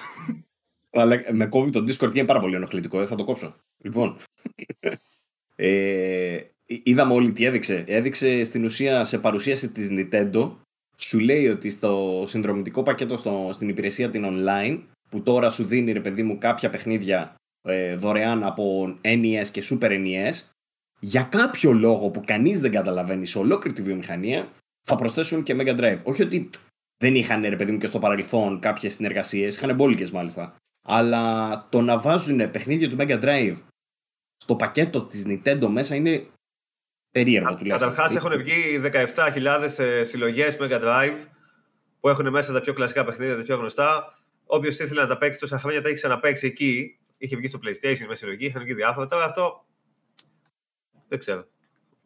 Ε, να πούμε ότι θα υπάρχει μια διαβάθμιση στην υπηρεσία του, της Nintendo πλέον ε, και θα είναι η premium υπηρεσία που θα έχει αυτά τα παιχνίδια και η απλή που χρειάζεται για να παίξεις απλά online. Δεν μας διευκρίνησαν πόσο θα κοστίζει η premium υπηρεσία, ενώ είπαν ταυτόχρονα ότι όσοι έχουν το απλό plan μπορούν να κάνουν upgrade στο άλλο, αλλά για περισσότερες λεπτομέρειες θα πρέπει να ανατρέξουν στο set της Nintendo σε μελλοντικό χρόνο. Άρα δεν είναι, στην ουσία Οπότε δεν είναι τελείως φλού, ξέρω εγώ, τι να είναι. Ε, Επίσης, μαζί με αυτή την ανακοίνωση, είδαμε και ε, τις παρουσιάσεις δύο χειριστηρίων, ενός Nintendo 64 controller και ενός Sega Genesis controller pad, τα οποία θα κάνουν το καθένα 50 δολάρια Και το έξτρα που θα έχουν σε σχέση με τα παλιά θα είναι ότι αντί για καλώδιο θα έχουν Bluetooth και θα συνδέονται με, τη, με την κονσόλα της Nintendo. Αν, αν αυτό δεν είναι αστείο, δεν ξέρω. Η, η Nintendo έχει πάρα πολύ χιούμορ από ό,τι φαίνεται. Επίσης, ξεχάσαμε να πούμε και για τα παιχνίδια του Nintendo 64. Σε αυτή τη συνδρομή που λες, θα περιλαμβάνονται και παιχνίδια Nintendo 64, έτσι. Δεν θα είναι μόνο, ε, αυτή ήταν η άλλη ανακοίνωση ας πούμε, που κάνανε για το online τους. Ε, το οποίο το περιμέναμε μάλλον να βγει ξέρω, σε καμιά συσκευή, ξέρω εγώ, Nintendo 64 mini. Ναι. Αλλά αποφάσισαν τα παιχνίδια αντί να τα βγάλουν έτσι, ρε παιδί να τα βάλουν μέσα στο, ε, στο πακέτο εκεί. Ε, δεν είναι άσχημο, αλλά δεν ξέρω και κατά πόσο αξίζει τώρα. Δηλαδή, για να παίζεις παιχνίδια Nintendo 64, αξίζει να δώσεις λεφτά και Mega Drive. και Super πλέον, πλέον μπορείς να παίξεις σε browser. Μπορείς να πεις στο browser να γράψεις play τάδε online και παίζεις online yeah. το παιχνίδι ξέρω στο browser. Βάζεις Αυτά τα κυνηγάει, τα κυνηγάει η Nintendo, τα emulators και τα ROMs τα κυνηγάει πάρα πολύ. Έχουν κλείσει πάρα πολλά site. Θέλω να πω ότι δεν ξέρω και εγώ κατά πόσο δεν, θα, δεν ξέρω κατά πόσο είμαστε, είμαστε OK με την προστασία της πνευματικής ιδιοκτησίας. Καλά κάνουν και το κυνηγάνε λίγο. Όμως κάποια πράγματα είναι απαράδεκτα που γίνονται. Να θυμίσουμε εκείνο το άλλο απαράδεκτο που είχαν κάνει με το timed exclusivity, μάλλον το timed availability σε port στα Mario yeah. και μετά ότι θα εξαφανιζόντουσαν και τώρα μας βγάζουν ένα πακέτο σε υπηρεσία, αυτά που λέγαμε εμείς κάποτε σαν καλοί λεβέντιδε, ότι κοιτάξτε να δείτε ότι αυτά θα τα βάλουν κάποια στιγμή σε συνδρομητικό. Yeah. Και επίσης, αν προσέξετε στα ψηλά γράμματα στα χειριστήρια που έδειξα στην οθόνη για όσοι βλέπουν από YouTube ε, νωρίτερα, τα δύο αυτά χειριστήρια είναι, είναι διαθέσιμα για λίγο. Είναι διαθέσιμα, είναι διαθέσιμα μόνο. είναι διαθέσιμα μόνο για τους χρήστες της υπηρεσίας. Και με ψηλά γράμματα κάτω-κάτω γράφει ότι ε, Nintendo Switch Online membership required to purchase, purchase controllers. Δηλαδή για την αγορά ε, των controller απαιτείται συνδρομή Nintendo Switch Online. Και μόλις λήξει, θα μπαίνει ο Chris Pratt στο σπίτι σου ντυμένο Μάριο και θα στο παίρνει και θα φέρει τρέχοντα. Δεν ξέρω πώς σκατά θα το οριοθετήσουν αυτό. σω θα μπορείς να κάνεις παραγγελία μόνο μέσω του site της Nintendo εξακριβώνοντας ότι έχεις λογαριασμό. Δεν ξέρω. Πάντως λέει. Ή θα παίζει μόνο τα παιχνίδια του Nintendo 64 το ένα και μόνο τα παιχνίδια του Sega Genesis το άλλο. Οπότε δεν θα έχει νόημα να τα πάρεις σε κάτι άλλο. Ή μπορεί ακόμα, χειρότερα να έχει, μπορεί ακόμα χειρότερα να έχει κάποιο είδους DRM και να παίζουν αυτά μόνο μέσω της υπηρεσίας σε online έκδοση του παιχνιδιού. Δηλαδή, μόνο μέσω, αφού παίζεις μόνο μέσω της έκδοσης, να υπάρχει κάποιο DRM που βλέπει ότι παίζεις μέσω της σύνδεσης και μόνο τότε λειτουργεί το controller με τη σύνδεση. Ε, αν, αυτό, αν αυτό είναι το μέλλον της Nintendo, ε, ε, θυμίζει φιάλτη. Αν αυτό είναι το μέλλον της Nintendo, θυμίζει πάρα πολύ το post apocalyptic του Kirby. ε, Τέλος πάντων. Θα είσαι δεμένος στο DNA σου, θα πρέπει να βάζεις μέσα στα αγώνα αίμα από πάνω. Αλλιώς δεν ξεκινάει. Επίσης, να πούμε ότι επίσης αόριστη είναι και η κυκλοφορία των συγκεκριμένων χειριστηρίων. Δεν έχουμε ημερομηνία κυκλοφορίας. Είναι φλού το πότε θα κυκλοφορήσουν. Άρα είναι φλού yeah. το πόσο θα κάνει υπηρεσία, είναι φλού το πώς κάνεις upgrade από την υπάρχουσα και είναι και φλού το πότε θα είναι διαθέσιμα αυτά τα χειριστήρια. Θυμάμαι όταν έγινε η παρουσίαση της Sony πριν δύο εβδομάδες, που, τρεις, που λέγανε κάποια παιδιά ότι τι έγινε, ρε, ούτε μια ημερομηνία κυκλοφορίας δεν έχετε. Έτσι λέγανε τότε. Τίποτα, Nintendo Foul. Ε, λοιπόν, είπαμε για την ταινία. Θέλετε να πούμε ας πούμε, για το Splatoon ότι γυρνάνε οι Mammalians. Δεν ξέρω αν έχουν σχέση με το, με το μαμαλάκι αυτά. Δεν, δεν, δεν ξέρω. Mammalians λέει. Ε, και λέει ότι θα προσθεθούν καινούργια multiplayer powers ε, όπως το να γίνεστε ε, Squid Spider-Man, κάτι σαν Squid Spider-Man. Ε, όχι, δεν είναι trademark αυτό, δεν είναι όντως Spider-Man. Και καλά ότι είσαι σαν αράχνη με ιστούς και με τέτοια. Ε, και το campaign που θα προσθεθεί για το Splatoon 3 μιλάμε πάντα, Return of the Mammalians, ε, θα έχει και ένα campaign που θα έχει έναν καινούριο κόσμο για τους παίχτες να εξερευνήσουν. Έχετε παίξει Splatoon? Ελάχιστα εγώ. Είχα, είχα κάποιο πρόβλημα. Yeah. Δεν μπορούσα να μπω στο, στο Switch για κάποιο λόγο όταν έμπαινα στο Splatoon. Μου κόλλαγε στο loading. Και είχα διαβάσει το Ιντερνετ ότι είχαν και άλλο το ίδιο θέμα και δεν, δεν βρήκαν πώς θα το λύσουν ποτέ. Όσες φορές και αν το ξεκίνησα, μου κόλλαγε στο loading το αρχικό. Όσες φορές και αν το ξεκίνησα. Και έμπαινα στο Reddit και λέγανε κι άλλοι ότι ντροπή, τι είναι αυτά τα πράγματα. Εγώ έβασα στο Splatoon και δεν μπορώ να παίξω. εντάξει, δεν ασχολήθηκα τόσο. Είδα ότι κόλλησε μία-δύο. Ναι, οκ, okay, εντάξει. Okay. Αλλά έχω παίξει αλλού σε, σε άλλα Switch, λίγο έτσι το έχω δει. Ωραίο φαίνεται. Για το πρώτο θυμάμαι ότι είχε κάνει πάρα πολύ επιτυχία. Ναι. Με το δεύτερο κάπως ψιλοξεχάστηκε να πω. Τώρα με το τρίτο δεν ξέρω. Δεν... Στο δεύτερο δεν βάλανε νομίζω και single player περιεχόμενο γιατί το πρώτο νομίζω ήταν χωρίς. Ναι, νομίζω ότι κυρίως για το online το παίζουν αυτό. Δεν είναι ότι ναι, έχει ναι. κάποιο campaign έτσι ξεχωριστό. Απλά το προσθέσανε για αυτούς που δεν έχουν φίλους, μάλλον σαν και εμένα. Εντάξει. τίμιο λένε γενικά ότι σαν ε, και οι κανόνες του και τα λοιπά είναι προσεγμένο δηλαδή σαν παιχνίδι. Γι' αυτό έχει αποκτήσει και κοινό ρε παιδί και έχει αναπτυχθεί. Αλλά τώρα δεν ξέρω κατά πόσο. Δηλαδή το Splatoon 3 ας πούμε δεν ξέρω πόσους ενθουσίασε και γιατί η Nintendo το θεωρεί τόσο μεγάλη κυκλοφορία που έκανε τόσο καιρό να μας το δείξει, ξέρεις. Μάλλον θα έχει πολύ κοινό το δεύτερο, πολλοί, πολλοί χρήστες. Ποιος ξέρει. Τέλος πάντων. Ε, επίσης, είχαμε ένα, μια ανακοίνωση για expansion στο Monster Hunter, ε, το οποίο λέγεται ε, Monster Hunter Rise, με συγχωρείς Παύλο, το Sunbreak, το οποίο θα είναι κάτι ε, σαν το προηγούμενο, το Iceborne που είχε κυκλοφορήσει. Ε, είχε βγει το 2019 αυτό και τώρα με αυτήν την ανακοίνωση μαθαίνουμε ότι το Sunbreak θα βγει το 2022 θα είναι λέει μια, ένα πολύ μεγάλο expansion και θα έχει καινούργια τέρατα, καινούργιες τοποθεσίες, ε, καινούριες ε, αποστολές ε, κυνηγιού, καινούργια quests. Είναι το καινούργιο expansion. Ε, ε νομίζω ήταν, ήταν η ανακοίνωση με την οποία άνοιξε η Direct, αν δεν κάνω λάθος. Το Iceborne, ναι, σωστά. Μας το Iceborne ήταν το expansion στο World, έτσι. Ναι. Ήταν, ήταν και καλά το μεγάλο κεφάλαιο, ρε παιδί μου, που το κάνανε ολόκληρη φάση. Το Rise είναι αυτό που είχε βγει πέρσι για το Switch, το οποίο είχε πάρει εξαιρετικά σχόλια και στα review μας τα δικά μας νομίζω ήταν του μπανάκι. Ε, ο Λεωνίδας νομίζω το έχει κάνει αυτό τώρα, δεν θυμάμαι. Αλλά ε, ε, λένε ότι και αυτό είναι πάρα πολύ καλό για Nintendo Switch. Και είναι στην ουσία το, κάτι αντίστοιχο με το Iceborne όπως είπες και εσύ, αλλά για το Rise. Όχι για το World. Ναι. Ε, πρόσφατα έχει βγει και ένα ακόμα που είχε τελείως διαφορετικό art style που ήταν λίγο σαν παιδικό. Κάπως αλλιώς λεγόταν. Monster War. Hunter. Κάπως Stories. Monster Hunter Stories. Βγήκανε δύο Monster Hunter πέρσι για το Switch. Και τα δύο όμως Εξαιρετικά. Πήγαν καλά, ναι, ναι. ναι. Το, mm. το άλλο, το δεύτερο που είπαμε τώρα, που είναι έτσι πιο καρτονίστικο, θα το έπαιζα άνετα. Το, το κανονικό το Monster Hunter που είχα προσπαθήσει να το παίξω σε PS4, εντάξει, ίσως ήταν και το frame rate, ίσως ήταν αυτό που έβλεπα στην οθόνη, δεν με κράτησε, ρε φίλε, με κούρασε λίγο. Δεν έχω παίξει. στο PS5. Και στο PS5 έτσι είναι. Ε, Φαντάζομαι θα είναι καλύτερο, αλλά. Ε, Α, επίσης το, το, το Monster Hunter είναι και στο PlayStation Plus Collection. Μπορείτε να το παίξετε δωρεάν αν έχετε PlayStation 5 και συνδρομή στο PlayStation Plus. Οπότε μπορείτε να δράξετε την ευκαιρία αν θέλετε να μπείτε τώρα σε αυτό. Εμένα δεν με έχει κρατήσει τώρα το συγκεκριμένο, αλλά εντάξει. Ε, μετά είχαμε μια ανακοίνωση για Chocobo Grand Prix.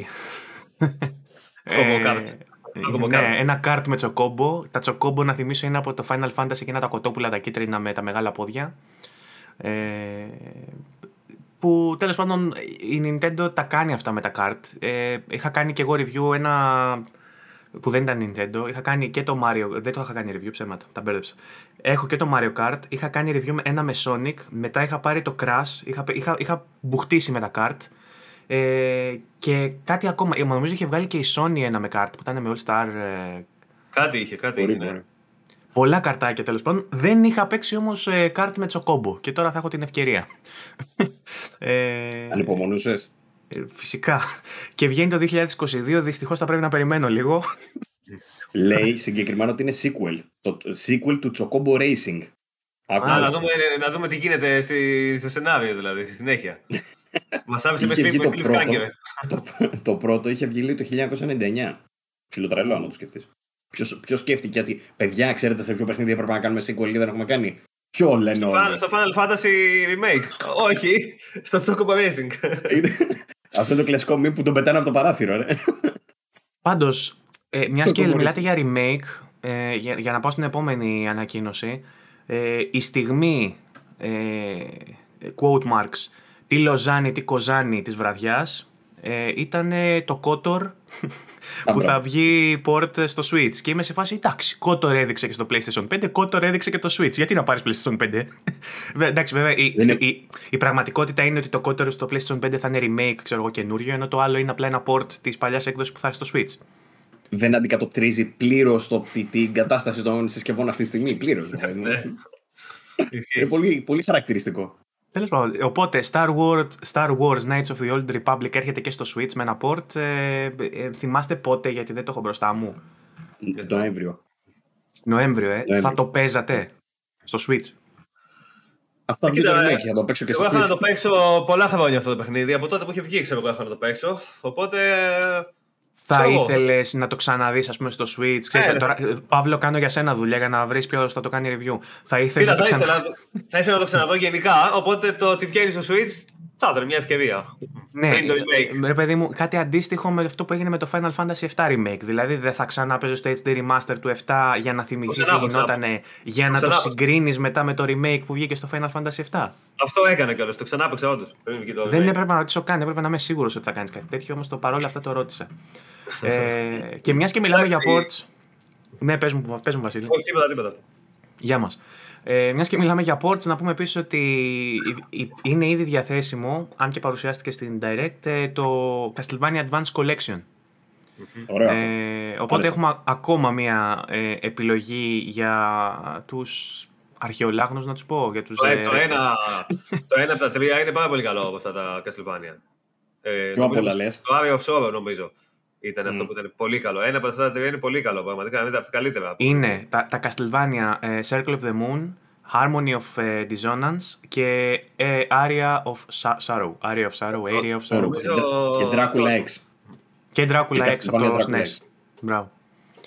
Λοιπόν, ήδη διαθέσιμα αυτά. Όποιος ε, με ενδιαφέρεται και θα ήθελε να ξαναεπισκεφθεί τα Castlevania και δεν έχει emulators να τα παίξει πειρατικά τσάμπα. Ε, Κοίτα, να σου πω μπορείτε- κάτι. Πιο εύκολα παίζονται αυτά παρά το κότο, να σου πω την αλήθεια.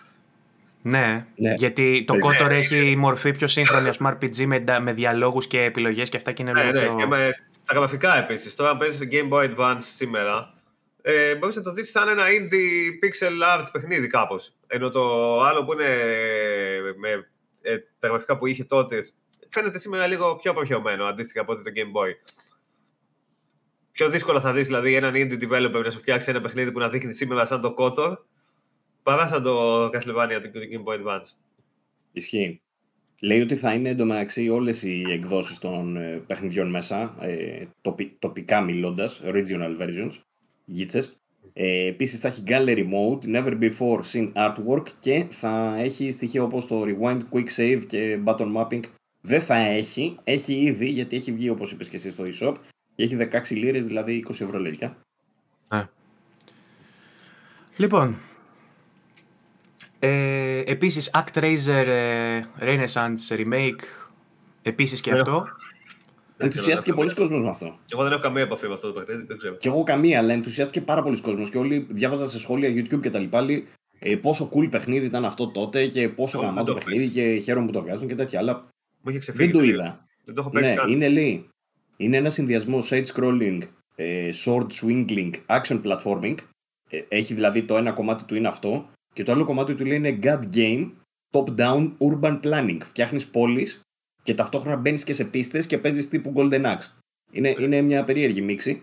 Το συγκεκριμένο λένε ότι είναι στην ουσία σαν ε, remaster, ρε παιδί μου, όντως έχουν βελτιώσει τα γραφικά πάρα πολύ, τα έχουν εξομαλύνει, τα έχουν κάνει ε, με καινούρια μοντέλα κτλ. Αλλά παίζεται τώρα τέτοιο παιχνίδι; Θέλω Δεν να πω, ξέρω. Πραγματικά και είναι και τόσο specific αυτό που έχουν ο συνδυασμός που σήμερα ίσως λίγο. Δεν ξέρω. είναι λέει από τα πρώτα καλά παιχνίδια του Super Nintendo. Έτσι το χαρακτηρίζουν. Και είχε βγει το 1990. Μιλάμε για 21 χρόνια.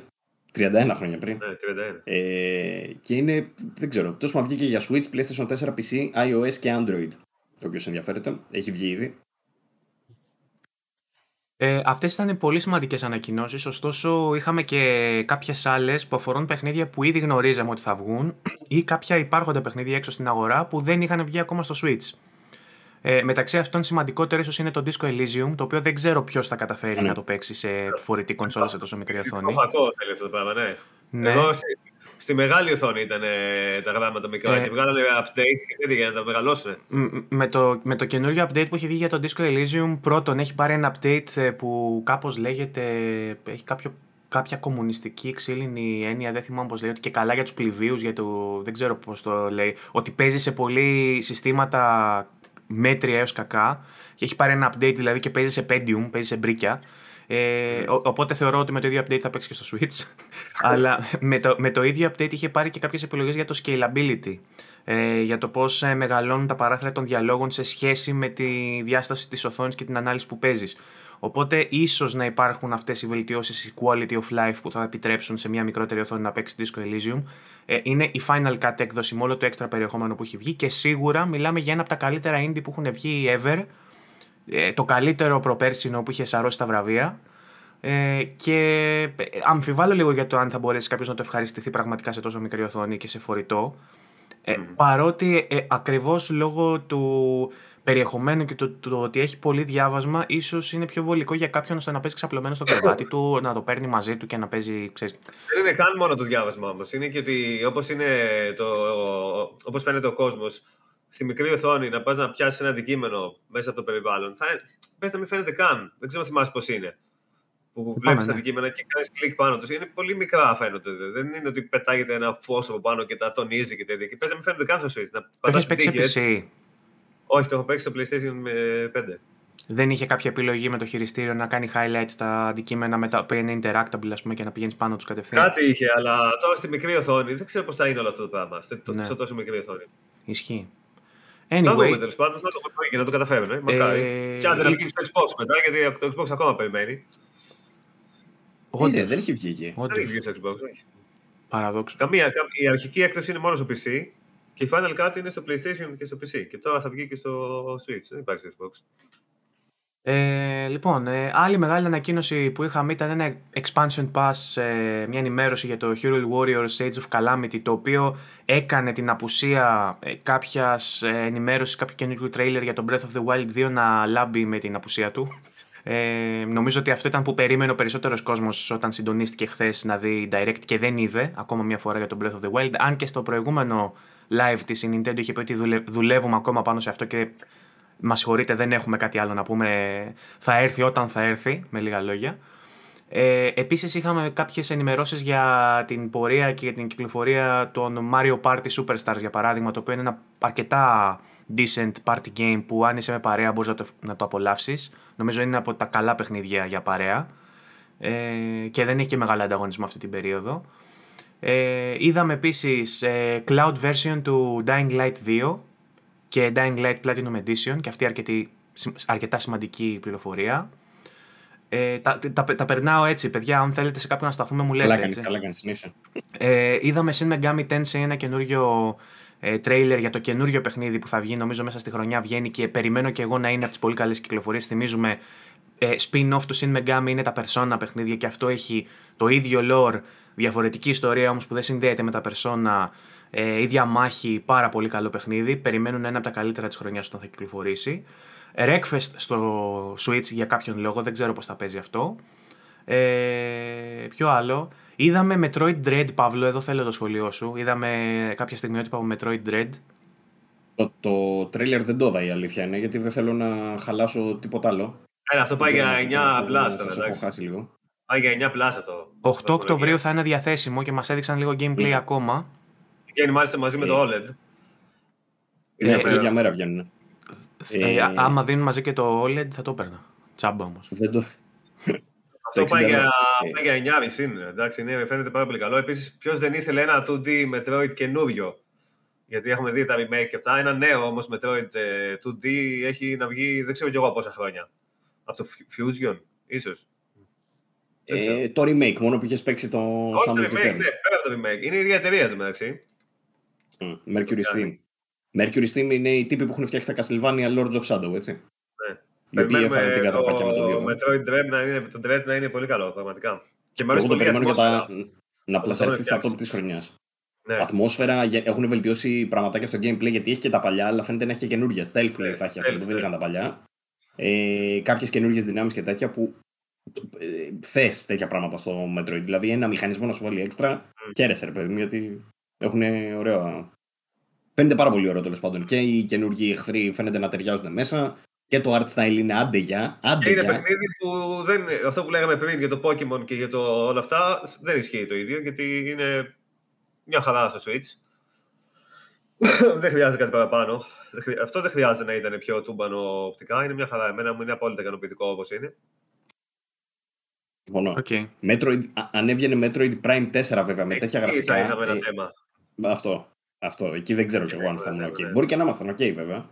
Μπορεί, αλλά ναι. το, το 2D είναι όπως και να έχει μια χαρά. Μάλιστα.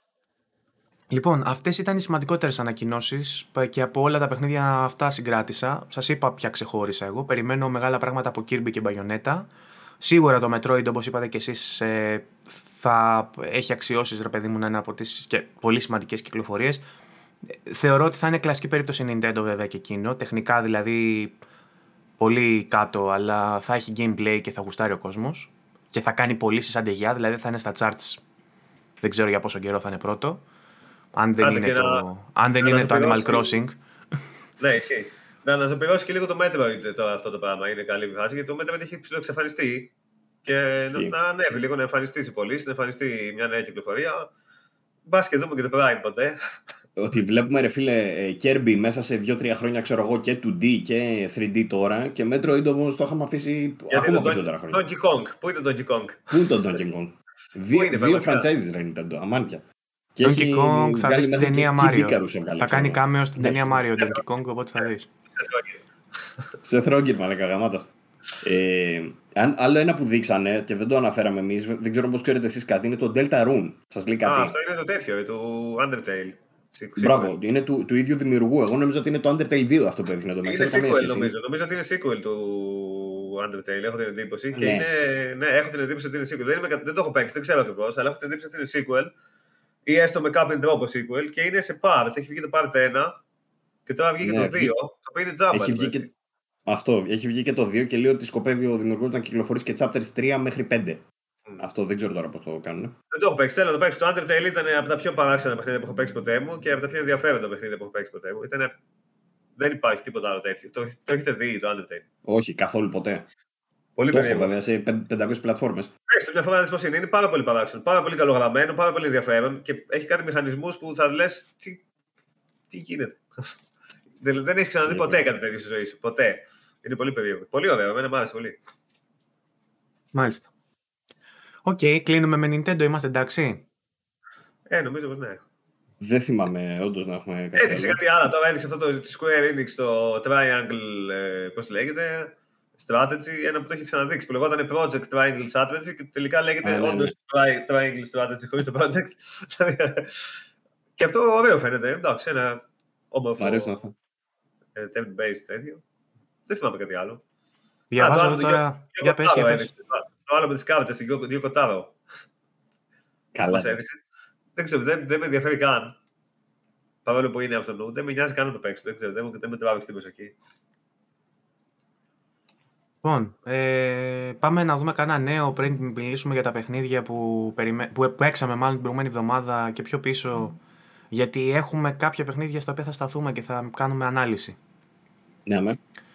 Λοιπόν, το πιο σημαντικό θέμα που είδα μέσα στη βδομάδα όσον αφορά το hardware, ε, ε, που ακολουθεί το Saga βέβαια με τις ψύκτρες, όλο αυτό που έληξε, ε, το οποίο Παύλο μαζί δεν ξέρω αν το συζητήσαμε γιατί ήρθες φορτσάτος την προηγούμενη εβδομάδα και μιλήσαμε για το τι είπε η Sony στο showcase και δεν μιλήσαμε καθόλου για το όλο θέμα με τις ψύκτρες. Το πιάσα μόνος μου αυτό το θέμα. Ε, είχε βγει ένας Έλληνας YouTuber που δεν θυμάμαι πώς λέγεται, κάτι Busters, πώς λέγεται ένας... Ε, ε, ε, υπάρχει ένας Έλληνας που τον κάλεσαν και τα παιδιά στο PS Addict. Δεν ξέρω να το αυτό. Μπράβο, αυτόν λέω. Δεν θυμάμαι πώς λέγεται το ε, κανάλι του. Βλακία μου που δεν θυμάμαι πώς λέγεται το κανάλι του, γιατί τον έχω, τον έχω ξαναδεί, είναι γνωστός. Κάνει πολύ ναι, καλή δουλειά δηλαδή. Ναι. Έχει εργαστήριο με, με όργανα κτλ. Οι μετρήσεις που έβγαλε αυτός σε σχέση με το βίντεο που έκανε μετά το Nexus. Gamer Nexus, πώς λέγεται το. Ε, το άλλο το κανάλι, το, το καλό ας πούμε, που έκανε και συνεργασία με Digital Foundry. Που η συνεργασία νομίζω ήταν ότι τους παρήχαν κάποια κονσόλα, κάτι τέτοιο πρέπει να ήταν η συνεργασία, δεν θυμάμαι ακριβώς. Του τη δάνεισε νομίζω, ναι. Τους τη δάνεισε το Digital Foundry για να έχουν την παλιά και την νέα, γιατί είναι δύσκολο να βρεις την παλιά κονσόλα εφόσον πλέον κυκλοφορεί μόνο καινούργια και δεν υπάρχει απόθεμα. Ε, τα αποτελέσματα μεταξύ τους είχαν μεγάλη διαφορά γιατί νομίζω ότι ο Μεν Έλληνας έβγαλε ότι είναι, η διαφορά η μεγάλη υπάρχει στις μνήμες και ότι έχει μεγαλύτερες θερμοκρασίες, ενώ στο ε, στο Nexus βγάλανε ότι το system on a chip έχει μεγάλες θερμοκρασίες. Ε, οπότε, σε αυτό που κατέληξαν και οι δύο βέβαια, είναι ότι δεν υπάρχουν σημαντικές διαφορές στην απόδοση. Υπάρχουν μόνο κάποιες διαφορές σε συγκεκριμένα σημεία και ανάλογα το unit που έχεις στην κατοχή σου στις θερμοκρασίες. Όμως η απόδοση της κονσόλας και ο θόρυβος δεν έχουν μεγάλες διαφορές. Οπότε όλο αυτό ήταν μια κουβέντα που είχαμε να λέγαμε αλλά σε βάθος χρόνου θα δείξει όταν θα περάσουν λίγο τα χρόνια, όταν θα βγουν πιο απαιτητικά παιχνίδια. Εκεί ίσως θα αρχίσουμε να βλέπουμε διαφορές μεταξύ των εκδόσεων και να λέμε ότι η πρώτη παρτίδα, ας πούμε, ε, παθαίνει υπερθέρμανση ή ακούγεται περισσότερο ή η δεύτερη ε, ακούγεται περισσότερο ή υπερθερμαίνεται. Για την ώρα δείχνουν να έχουν ίδιες αποδόσεις και οι θερμοκρασίες να μην επηρεάζουν σημαντικά. Και ίσως έχει να κάνει με το με το headspace, πώς θα το πω, με την, με την απόσταση ασφαλείας που χτίσανε, ε, δουλεύοντας παραπάνω στο σύστημα ψήξης από ό,τι χρειάζεται για να έχουν το περιθώριο να βγουν και εκτός σε μετρήσεις και σε θερμοκρασίες. Τα με λέγατε την... νομίζω και, και με το Βασίλη και με το. και στο ναι, ναι, απλά δεν έχω ακούσει την άποψη τη δική σου και θέλω, αν ε, άκουσες αυτά που λέγαμε και έχεις να προσθέσεις κάτι, ρε παιδί μου, για να έχουμε και το, τη δική σου τη γνώμη, αν θες να το προσθέσεις, διαφορετικά να πάμε στο επόμενο θέμα που έχουμε αυτή τη βδομάδα. Όχι, πολύ σύντομα θα πω ότι και εγώ ότι από όλο το χαμό, επειδή όντως δεν, δεν έχω εκφραστεί γι' αυτό, αλλά η αλήθεια είναι ότι τα καλύψατε. Δηλαδή, από όλο αυτό που έχει γίνει, ρε παιδί μου, και εγώ δεν πιστεύω ότι η εταιρεία θα βγάζει ποτέ κάτι χωρίς να έχει ε, τεσταριστεί, ξέρεις, ή για να είναι χειρότερο. Η δεύτερη έκδοση ποτέ δεν είναι χειρότερη. Πάντα είναι για να βελτιώσει πράγματα. Αν δεν βελτιώσει, τουλάχιστον να είναι το ίδιο. Οπότε, μάλλον είναι αυτό που λες, ότι υπήρχε περιθώριο, σου λέει μπορούμε να κόψουμε σε κόστος, οπότε κόψτε σε κόστος και πάλι μια χαρά θα είμαστε. Αυτό. Είναι τόσο απλό το θέμα. Δεν, δεν έχει κάτι άλλο. Δεν κρύβεται κάτι άλλο που νομίζανε θεωρίες συνωμοσία και δεν ξέρω εγώ τι. Διαβάζω τώρα και ένα άλλο εντωμεταξύ ε, εκεί ήθελα να... να... Ίσως ήθελα και να καταλήξω.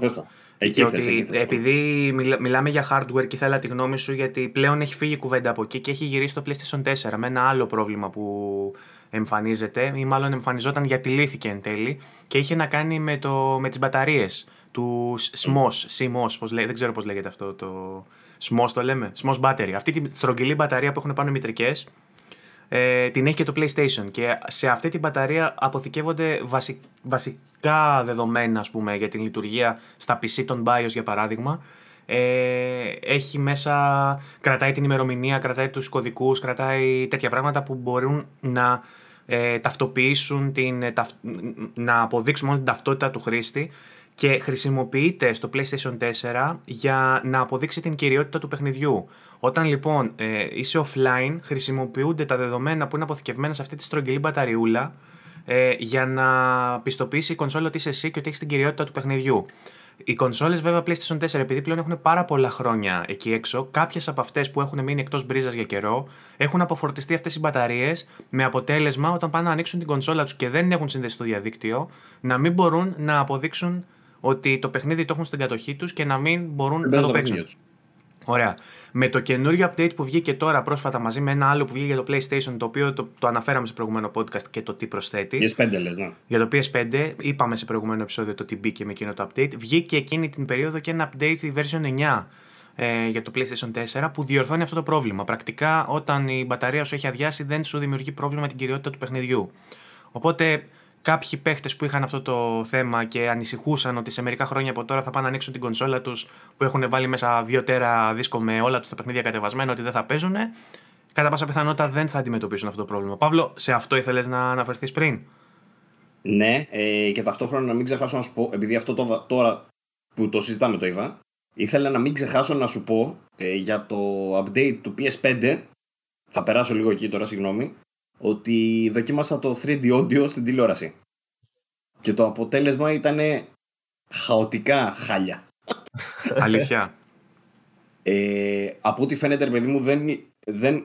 Κοίτα, ε, το δοκίμασα μόνο σε μία τηλεόραση. Το δοκίμασα μόνο με, με μία φορά δοκιμή το χειριστήριο να πάρει τον ήχο, ρε παιδί μου.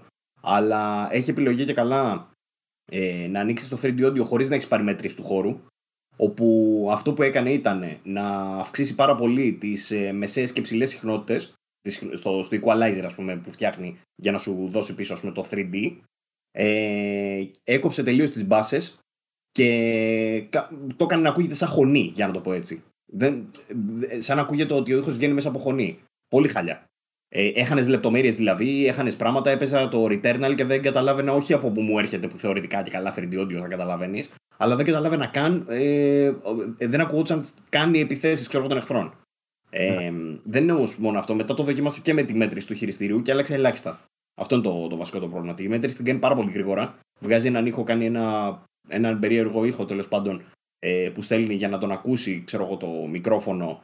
Ε, στέλνει η τηλεόραση μάλλον ήχο για να τον ακούσει το χειριστήριο, για να καταλάβει την απόσταση που παίζεις. Ενώ οι ρυθμίσεις μέσα είναι πάρα πολύ εύκολες και πάρα πολύ σωστές, θα έλεγα. Δηλαδή, σου λέει, βάλει το χειριστήριο κοντά στη μούρη σου, να το κρατάς έτσι, ξέρω εγώ, για να σου έρθει, για να καταλάβει πού ακριβώς κάθεσαι και τέτοια. Το αποτέλεσμα ήταν έσχος. Όπου μετά από ε, δύο λεπτά το κλείσα, το έβαλα στην, ε, ε, στη συμβατική του λειτουργία στέρεο και άκουγα πάρα πολύ καλύτερα. Αυτό είναι το πρόβλημα. Βέβαια, ξαναλέω, Αυτό συνέβη στο δικό μου το χώρο με τη δική μου τηλεόραση. Δεν το έχω δοκιμάσει το αλλού.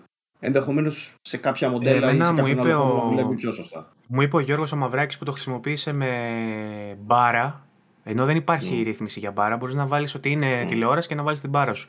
Ότι κάνοντας τη ρύθμιση του άρεσε το αποτέλεσμα. Ήταν κάπως καλύτερο από το στέρεο. Οπότε είναι τελείως κατά περίπτωση. Ε, mm-hmm. Αλλά όμως είναι ένα πειραματικό, μια πειραματική τεχνολογία που θα βελτιώνεται σταδιακά. Έτσι. Είχαμε πει και στο προηγούμενο ότι την καλύτερη απόδοση σε τέτοιο virtual surround τύπου το έχεις με ακουστικά πάντα. Δεν γίνεται κάτι διαφορετικό. Και δεν με τα proprietary εντός εισαγωγικών ακουστικά της εταιρείας που είναι δοκιμασμένα και είναι standard ε, το πώς αποδίδουν. Ε, περνάνε ναι. από συγκεκριμένες. Ε, έχουν συγκεκριμένα πρότυπα. Λοιπόν, αυτό είναι το ένα νέο που σου είχα. Το άλλο είναι ότι εσύ που παίζει και κιθάρα, γιατί ξέρω ότι είσαι και μουσικός στον ελεύθερο γελάω χρόνο σου, αν έχεις ελεύθερο χρόνο, ε, θα μπορούσες, αν θες, να αποκτήσεις την κιθάρα της Ellie από το The Last of Us Part 2 μόλις για 2.000 δολάρια. Ε, δεν είναι πάρα πολύ ακριβή να σε πληροφορήσω. Ε, θα έδινες, Παύλο, 2.000 δολάρια για την κιθάρα της Ellie; εγώ έχω αγοράσει εκτός από αρμόνια σύνθια και τέτοια, έχω αγοράσει ένα μπάσο με 200 ευρώ και ήθελα να αγοράσω για το Rocksmith κιθάρα και δεν αγόρασα ποτέ. Το θα σου πω. Πήγα και δανείστηκα από την πόρμα. Μάλλον όχι ποτέ. Τσίπηδες for the win. Νόμιζα είναι κανονική. Είχες δύο βασικά. Δανεική ήταν. Ε. Α, είχα, είχα και μια κλασική κάποια στιγμή. Δεν θυμάμαι τώρα που είναι. Ναι. Mm. Αυτές είναι φθηνέ όμως. Είναι του 50 ευρώ. Δεν έχει τίποτα. Άντε 100. Οκ. Okay. Ε, okay, fan service full, αλλά νομίζω όποιος την πάρει θα τη στολίσει. Δεν νομίζω να παίζει κιόλας. Ε, ε, λογικά.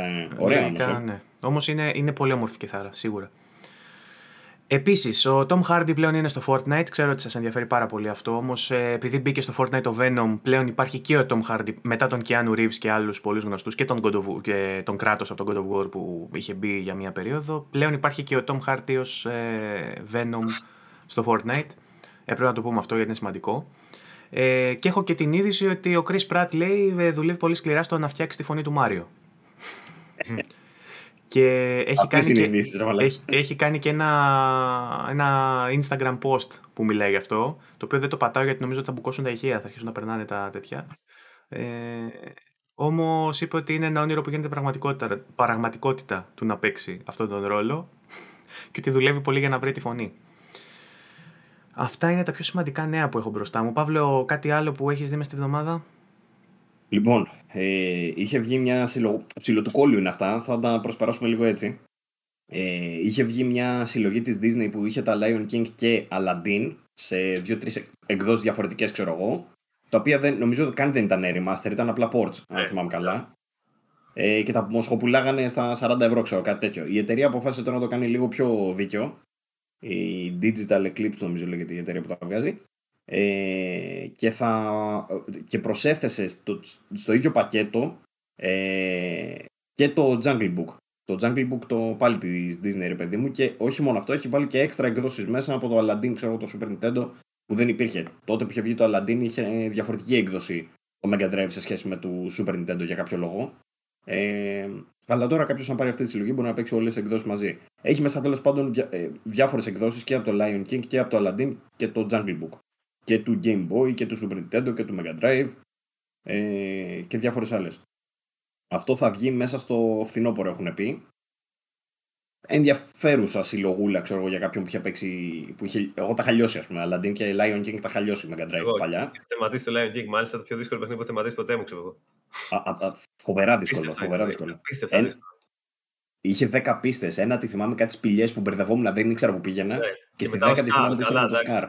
Δεν υπήρχε. Μέχρι να βρω τι πρέπει να κάνω. Ναι. Όχι κάτω, δεν πούμε να Να καταλάβω ότι, ότι έφερα γύρω πέθανα από την αρχή πάλι. Ναι, ναι, ναι. Και ξεκινάς από την αρχή αρχή εντωμεταξύ. Δεν είναι αρχή της πίστας. Αρχή αρχή. Ήταν, ήταν ωραίο παιχνίδι πάντως. Αν ξέρεις, ήταν για, για ανώμαλους. Αυτό ναι. το πράγμα ήταν ωραίο. Πέμπτη πίστα θυμάμαι στους καταράχτες εκεί πέρα με το Χακούνα Ματάτα και αυτά. Παίξα, ε, τρελό, τρελό. θυμάμαι όλα. Και εγώ, και εγώ.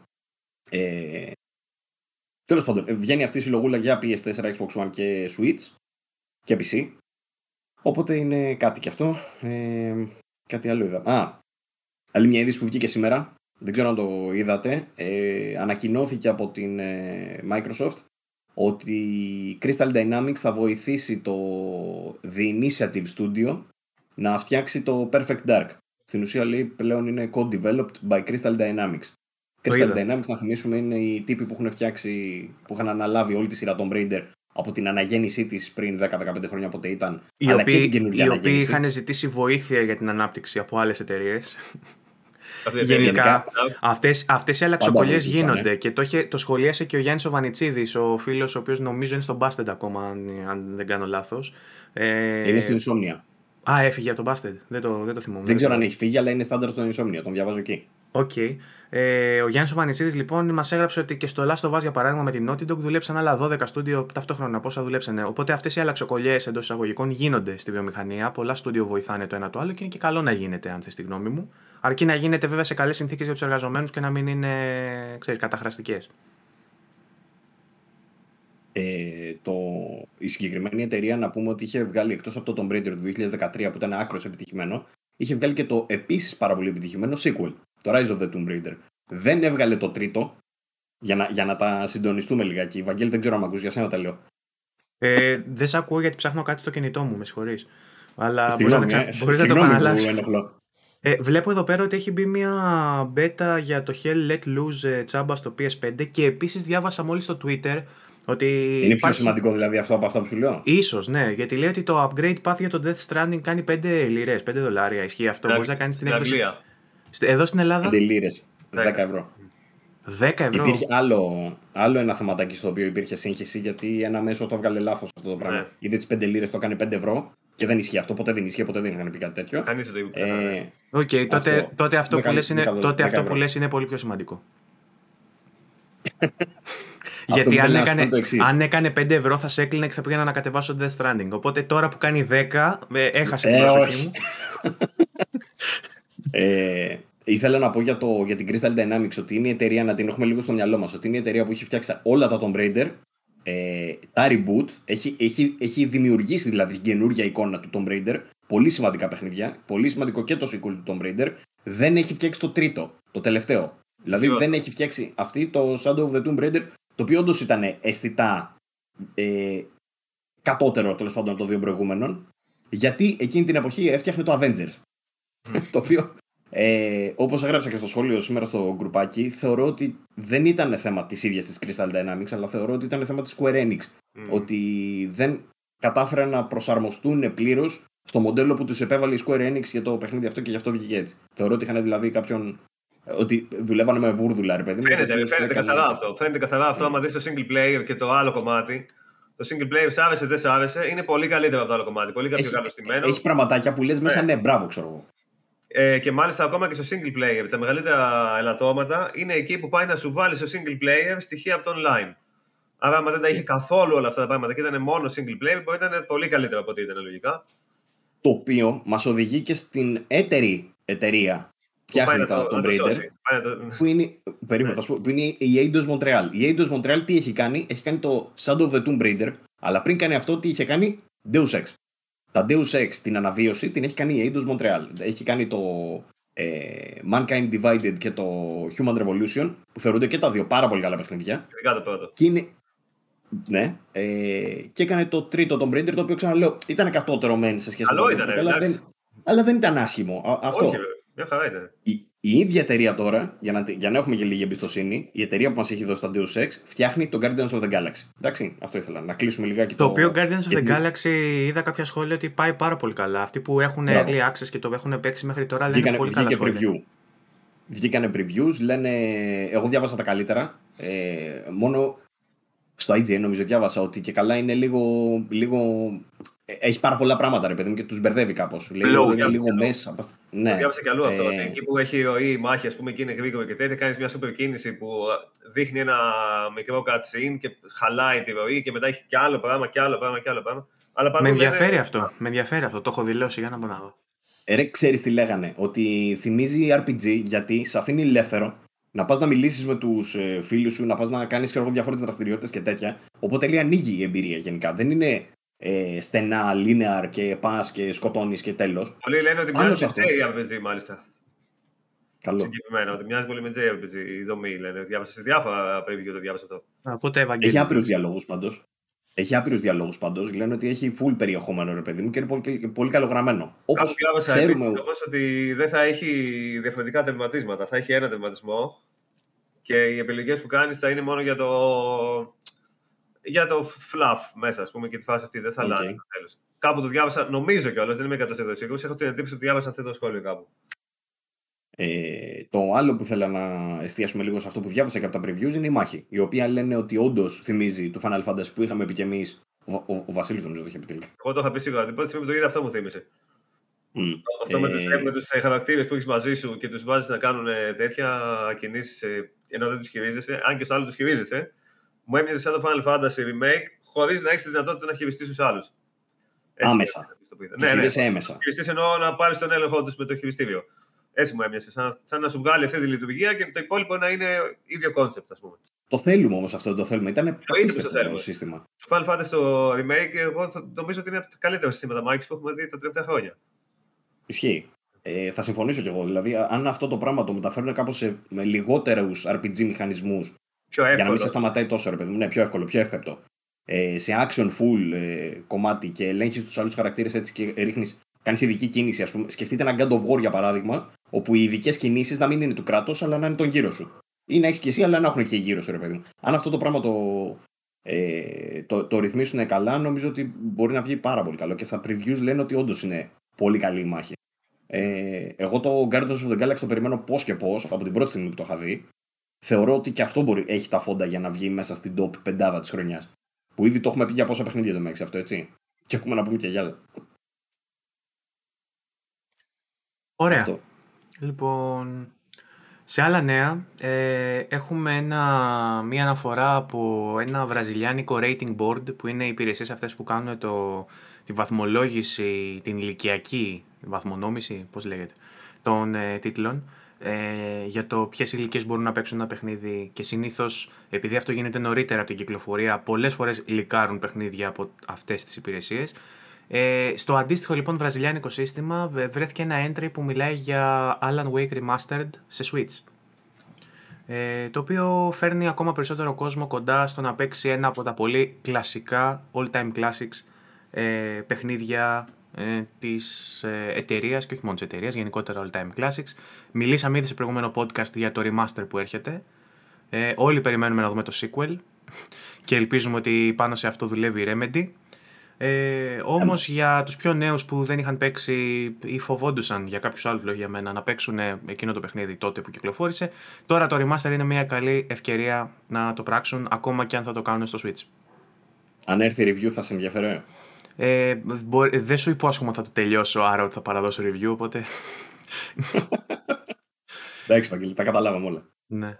Ε, τι άλλο, έχεις άλλο νέο να πυροβολήσεις; Ε, από νέα όχι. Ε, θα μπορούμε ξέρω να μιλήσουμε για κάποια τα οποία για παράδειγμα, ε, έχετε πάρα πολλά παιχνίδια, έχετε, έχετε κάνει πάρα πολλά reviews, έχετε κάνει φοβερά πράγματα.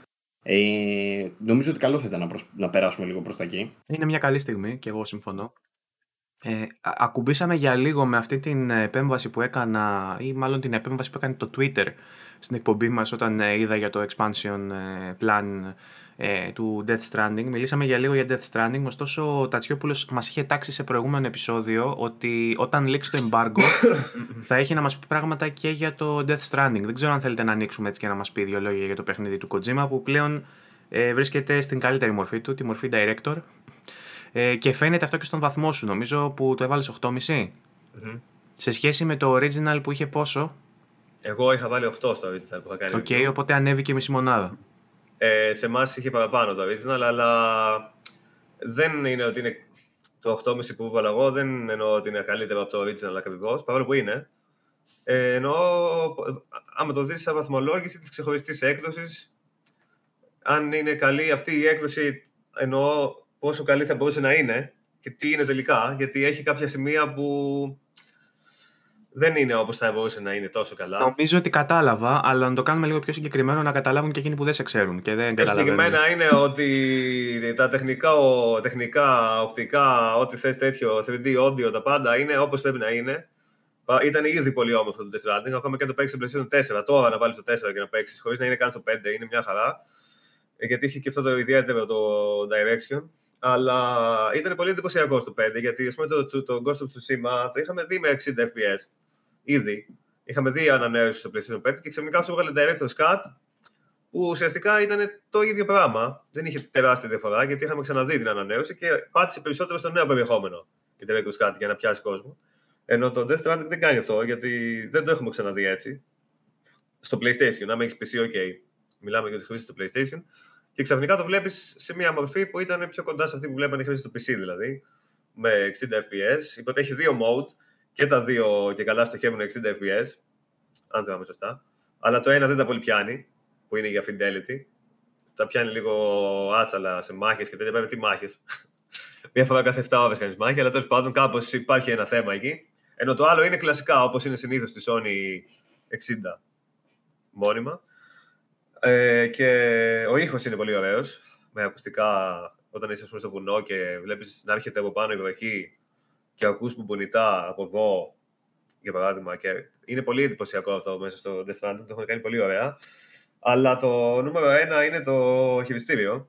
Το 3D audio είναι επίπεδο Returnal, ας πούμε, ή είναι πιο ψηλά; Είναι άλλο στυλ, γιατί στο Returnal είχε πιο πολύ στοχευμένα πράγματα. Κατευθυντικότητα. Ναι, ενώ στο άλλο ακούς πολλά πράγματα γύρω-γύρω. Δεν είναι ότι είναι θα πιο, πιο ambient. Τα λέω στα αγγλικά ναι, για να ναι, ναι. καταλαβαίνει ο κόσμος. Αυτό είναι. Δεν είναι τόσο εντυπωσιακό με την έννοια ότι ακούω από πού έρχεται, αλλά ακούς γύρω σου διάφορα πράγματα ταυτόχρονα και σε βάζει πάρα πολύ καλά μέσα στην ατμόσφαιρα. Είναι πολύ ωραίο. Αλλά το χειριστήριο είναι το καλύτερο. Το χειριστήριο είναι από τις καλύτερες περιπτώσεις μέχρι στιγμής του DualSense που έχουμε δει. Δεν το περίμενα. Εγώ περίμενα ότι απλά θα βάλουν όπως συνήθως. Οκ, okay, σκληραίνει λίγο η σκανδάλη. Ναι. Καλή φάση. Αλλά δεν είναι καθόλου έτσι. Παρένθεση. Γιατί... Έβαλα EA Play με τα 99 λεπτά για να παίξω FIFA και ε, άδραξα την ευκαιρία και κατέβασα Dirt 5. Ε, το Dirt 5 έχει τα χαρακτηριστικά αυτά στο χειριστήριο. Να ρωτήσω κάτι. Προ, προ, μια παρένθεση. Πώς ξαναπέρνει με ένα ευρώ από τη στιγμή που είχες ήδη, δεν υποτίθεται ότι είναι προσφορά για νέους συνδρομητές. Το EA Play. Ναι. Στο PlayStation δεν είχα ξαναπάρει. Είχα Ultimate. Α, είχα στο Game okay, Pass. Okay. Μου έλεξε το Ultimate που είχα πάρει με ένα ευρώ. Πήρα Game Pass for PC που δεν έχει EA. Και πήγα στο EA, στο PlayStation 5 και το ξαναπήρα με 99 λεπτά. Εγώ είμαι ο τύπος που πάει στα Lidl. Είμαι ο τύπος που, είμαι ο τύπος που πάει στα Lidl και παίρνει ό,τι έχει προσφορά. δεν παίρνει τίποτα άλλο.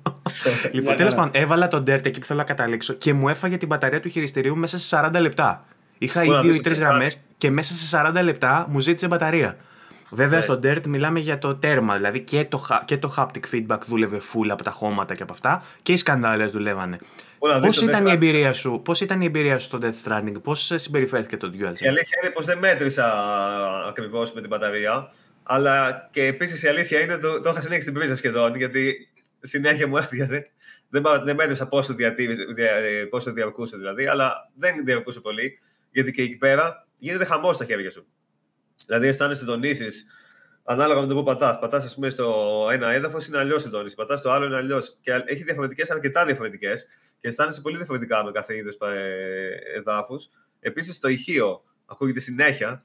Δηλαδή, ας πούμε, πατάς στα χαλίκια και ακούς χαλίκια να πετάγονται από το ηχείο. Πατάς στο χιόνι, ακούς τον ήχο από το χιόνι που, που μπαίνεις μέσα με τα πόδια και σέβνεσαι. Ακούγεται αυτό από το ηχείο, ξέρω Το μωρό από το ηχείο. Διάφορα πράγματα. Οι σκανδάλες άμα κουβαλάς ε, ελαφρύ φορτίο, δεν είναι τίποτα, είναι κανονικά. Δεν έχουν κάτι.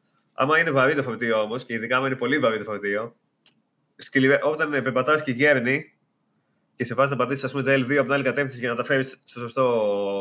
να ισορροπήσεις. Oh, Πατάς τη σκανδάλη και είναι πολύ σκληρή και επίσης τονείται συνέχεια. Οπότε καταλήγει. Η εικόνα αυτή του Τασιόπουλου θα μπορούσε άνετα να γίνει μήνυμα έτσι που ναι. μας δείχνει πώ πατάς σκανδάλη. Και ε, κάτι μου είχες πει στο chat όταν συζητούσαμε για το Death Stranding όταν το πρωτοπήρες ότι έχει και κάποιες διαφορές στο, ε, στο πώς έρχεται ο αέρας κατά πάνω σου και όταν έχεις μεγάλη επιφάνεια πούμε, στα πλάγια και σε, βαρά, σε βαρέα τα πλάγια ο αέρας. 100% για αυτό το πράγμα.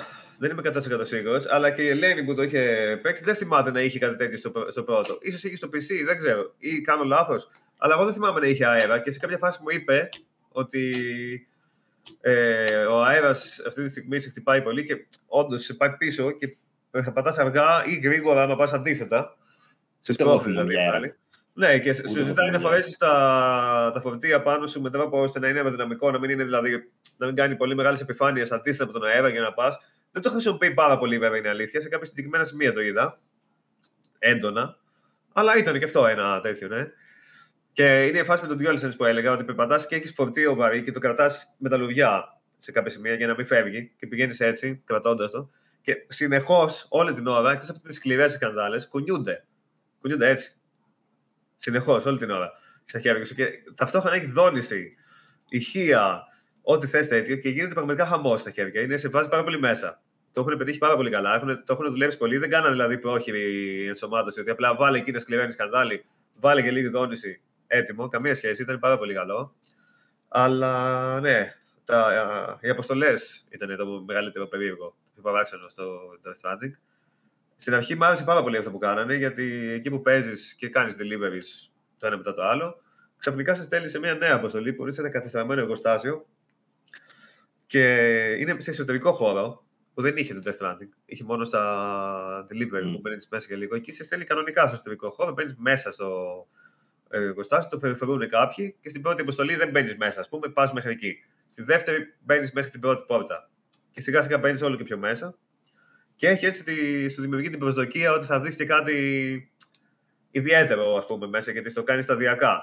Τι κάνεις τύπου, κάνεις τύπου infiltrate, δηλαδή Κοίτα, μπαίνεις Μπαίνεις- μέσα. μπαίνεις κρυφά Έχεις μέσα- ή πας για να κάνεις την παράδοση που την περιμένουν; Όχι, δεν είναι καν παράδοση εκεί. Πας να πάρεις εκεί πέρα. Δεν θυμάμαι ακριβώς τι κάνεις, αλλά δεν είναι παράδοση ακριβώς. Και πας εκεί πέρα και έχει μέσα τέτοιου αυτού του mules, αλλά μέσα. Και είσαι σε ένα χώρο, ρε παιδί μου, που έχει ξέρω εγώ, κατεστραμμένα διάφορα, έχει το πάτωμα γραφεία και τέτοια και κυκλοφορούν εκεί μέσα και πρέπει να περάσεις από αυτούς εσύ. Metal Gear, τελείως. Είμαι ξύλο, εντάξει, προφανώς δεν σε ε, σταματάει. Και όντως είναι Metal Gear τελείως και μοιάζει πολύ με το Metal Gear σε στήσιμο, ειδικά στο τέλος που μπαίνεις σε ένα μεγάλο δωμάτιο και έχει πολλούς εχθρούς. Σε φάση πάνω από 10 ταυτόχρονα και περιπολούν. Μοιάζει πολύ με το Metal Gear. Έχει επίσης κάποιες αναφορές στο Metal Gear. Η μία είναι αυτή που είδαμε στο τρέλερ με το κουτί. Το έχει και στο παιχνίδι αυτό. Εγώ νόμιζα ότι θα είναι μόνο για πλάκα στο τρέλερ, αλλά το δείχνει όντως το παιχνίδι αυτό. Και έχει άλλη μία που δεν θα την πω, γιατί είναι ωραία. Ε, Είναι full αναφορά στο Metal Gear. Έλα, ρε, Καλά, τι δεν- κάνεις τώρα; Πρέπει να παίξω 50 ώρες τώρα. Δεν Καλά, μπορώ να θα σου πω εσένα μετά, αλλά όχι να την ακούσουν όλοι με spoiler. Και Εντάξει. είναι, ήταν ωραία αυτή η αναφορά, μου άρεσε. Αλλά αυτές οι αποστολές είναι σε φάση 4, κάτι τέτοιο. Είναι πολύ λίγες. Οπότε στην αρχή που νόμιζα ότι θα σπάσει λίγο την κοτίνα της, ε, της, ε, του delivery, βάζοντας ας πούμε κάθε 7 αποστολές delivery, ξέρω εγώ, δύο τέτοιες π.χ. Κάπως έτσι, το οποίο θα ήταν ιδανικό και θα ανέβαινε πολύ το παιχνίδι γενικά επίπεδο. Δεν ισχύει αυτό και τους βγάζει 4 αποστολές φάση και τέλειωσε αυτό το κομμάτι. Πολύ σύντομο. Μπορείς να πολύ το λίγο. παίξει από την αρχή αυτό. Όχι από την αρχή αρχή, αλλά νωρίς σου βγάζει. Εντάξει, Όχι, βέβαια, με την- μιλάμε, μιλάμε για 10 ευρώ upgrade, έτσι. Περίμενε, ναι, και επίσης είναι. ε, Επίσης, ε, τα- παρόλο που είναι λίγο απογοήτευση αυτό, ειδικά άμα περίμενες κάτι σαν το Τσουσίμα, που δεν είναι κάτι τέτοιο, ε, έχει ένα μικρό σενάριάκι που δίνει κάποια παραπάνω στοιχεία για κάποιο χαρακτήρα του Death Stranding. Δεν λέω για ποιον. Αλλά δίνει μια, ένα παραπάνω υπόβαθρο, ας πούμε, για ένα χαρακτήρα για το παρελθόν του, ξέρω εγώ και τέτοια. Πολύ μικρό, πολύ σύντομο. Καλό ήταν, αλλά θα μπορούσε καλύτερα. Γιατί τα mechanics του Death Stranding, του stealth, ας πούμε, ήταν τελείως basic. Ε, σκύβω, κάθομαι από πίσω, περπατάω. Δεν είχε κάτι τρελό, δηλαδή. Δεν, ήταν- δεν ήταν κάτι. Αλλά εντάξει, ήταν ένα οκ, μικρό, μικρό τέτοιο νέο περιεχόμενο. Έχει όλα τα υπόλοιπα του Cyberpunk που είχε κάτι αποστολές, του Half-Life, όλα αυτά. Δεν Έχει εσύ, κάποιο- αυτό τι είναι; Αυτά τα είχαν βάλει λέει στο PC, αλλά είναι, είναι, μόνο, είναι μόνο props, ξέρω εγώ, είναι μόνο εργαλεία και Έχει κάτι τέτοια. αποστολές μου εκεί πέρα μικρές. Δεν τις θυμάμαι και εγώ τι ακριβώς είναι. Δεν τις έχω παίξει, τις έχω δει στο Ιντερνετ. Δεν, Μμ. δεν το έχω παίξει στο PC, το έχω δει online. Κάτι πας και κάνεις, δεν τα θυμάμαι ακριβώς. Έχει κάτι μικρές αποστολές. Δεν είναι απλά ότι πας και παίρνεις ένα πράγμα και τέλος. Κάτι κάνεις που σχετίζεται κάπως με αυτά τα παιχνίδια. Μην φανταστείς Οκ. τίποτα τέτοιο. Έχει το racing. Καλό. Το- το racing είχε πλάκα, ρε φίλε. Ήταν, είναι τελείως άκυρο. Πας κάπου σε ένα μέρος και πας εκεί υλικά διάφορα και μόλις τα πας όλα, σου χτίζει το racing track. Το οποίο είναι τελείως τσίρκο. Έχει κόσμο να δείξει το κραυγάζει, αλλά σαν ολογράμματα γύρω-γύρω. Ξέρω εγώ, φωνάζουν, κάνουν τέτοια και μπαίνει μέσα να κάνεις αγώνες διαλέγοντας αυτοκίνητο. Έχει κάτι racing αυτοκίνητα, ξέρω εγώ, ή κάτι μηχανές και τέτοια. Και κάνει, κάνει ο άλλος έτσι, ξέρω ενώ παίζει, ενώ τρέχει. Είναι τελείως τσίρκο. Ε, είναι αυτό το κλασικό του Kojima, ότι το ένα κομμάτι είναι full σοβαρό, με νεκρούς και φαντάσματα και τέτοια, και στο άλλο ξαφνικά πας και κάνεις racing με το καρτ, ξέρω εγώ. Δεν ήταν τίποτα ιδιαίτερο. Επίσης δεν είναι. Ε, φάνηκε λίγο ότι τα mechanics του αυτοκινήτου του Death Stranding δεν είναι mechanics για αγώνες. Είναι mechanics για να πας σε ένα ανώμαλο έδαφος που προσπαθείς να περάσεις και το αυτοκίνητο πετάει και το πόδι από εκεί και δυσκολεύεσαι. Γιατί όταν πας στην πίστα εκεί, στρίβεις πολύ απότομα, είναι πολύ απλό. Ακουμπάς λίγο τον τοίχο και σταματάει το αυτοκίνητο απευθείας. Είναι λίγο εκνευριστικό, ας πούμε. Πλάκα είχε. Και έχει και τα νέα gadgets. Τα οποία νέα gadgets είναι ωραία. Έχει τον καταπέλτη, που πα στο φορτίο, ας πούμε, το βάζεις μέσα, σημαδεύεις, το πετάει και μετά πέφτει με αλεξίπτωτο και το ελέγχεις με κάτι πρωταθλητήριο για να πάει εκεί που θες. Οπότε ξέρεις, δεν το κουβαλάς εσύ, το πετάς μακριά και πας χωρίς το φορτίο και το παίρνεις από εκεί, ξέρω εγώ. Και έχει και τη ράμπα που είναι τέλεια, που πηδάς. Α πούμε, θυμάστε, το έχετε παίξει και οι δύο, δεν θυμάμαι. Εσύ Παύλος σίγουρα. Μμ. Και εγώ. Που έχει, ένα μέρος, που έχει ένα μέρος που είναι γεμάτο γκρεμούς, το θυμάσαι αυτό. Με τα χιόνια λες, μετά το, μετά το 5. Όχι, με πέτρα είναι, που είναι γεμάτο χαράδρες και έχει εχθρούς. Εγώ είχα κολλήσει και Και όλο πέφτεις κάτω. Συνέχεια έπεφτε κάτω στους γκρεμούς από εδώ από εκεί, σου πέφτουν τα αντικείμενα εκεί και τέτοια. Ε, πλέον είναι πολύ πιο εύκολο αυτό γιατί φτιάχνεις μια ράμπα και η ράμπα χρησιμοποιείται και με αυτοκίνητα και με τα πόδια. Μια χαρά. δηλαδή τρέχεις γρήγορα και πηδάς την τελευταία στιγμή και πετάγεται πολύ ψηλά. Όχι όσο περιμένει, πολύ πιο πάνω από ό,τι περιμένει, πηδάει και κάνει και κόλμα. Κάνεις τον αέρα, ξέρεις, κάνει κάτι τέτοια. Και, αλλά σε βοηθάει όντως γιατί περνάς από τέτοια πολύ εύκολα και ε, μετά είναι το, το robot. Να κάνω μια ερώτηση. Αν κάποιος θέλει να κάνει το upgrade, πώς το κάνει, Γιατί έχω γράψει εδώ στην εφαρμογή Death Stranding τέτοιο και δεν, δεν μου βγάζει upgrade. Μου βγάζει μόνο Digital Deluxe για PS4, ε, Director's Cut και Director's Cut Deluxe Edition. Πώς, πώς το κάνεις το upgrade?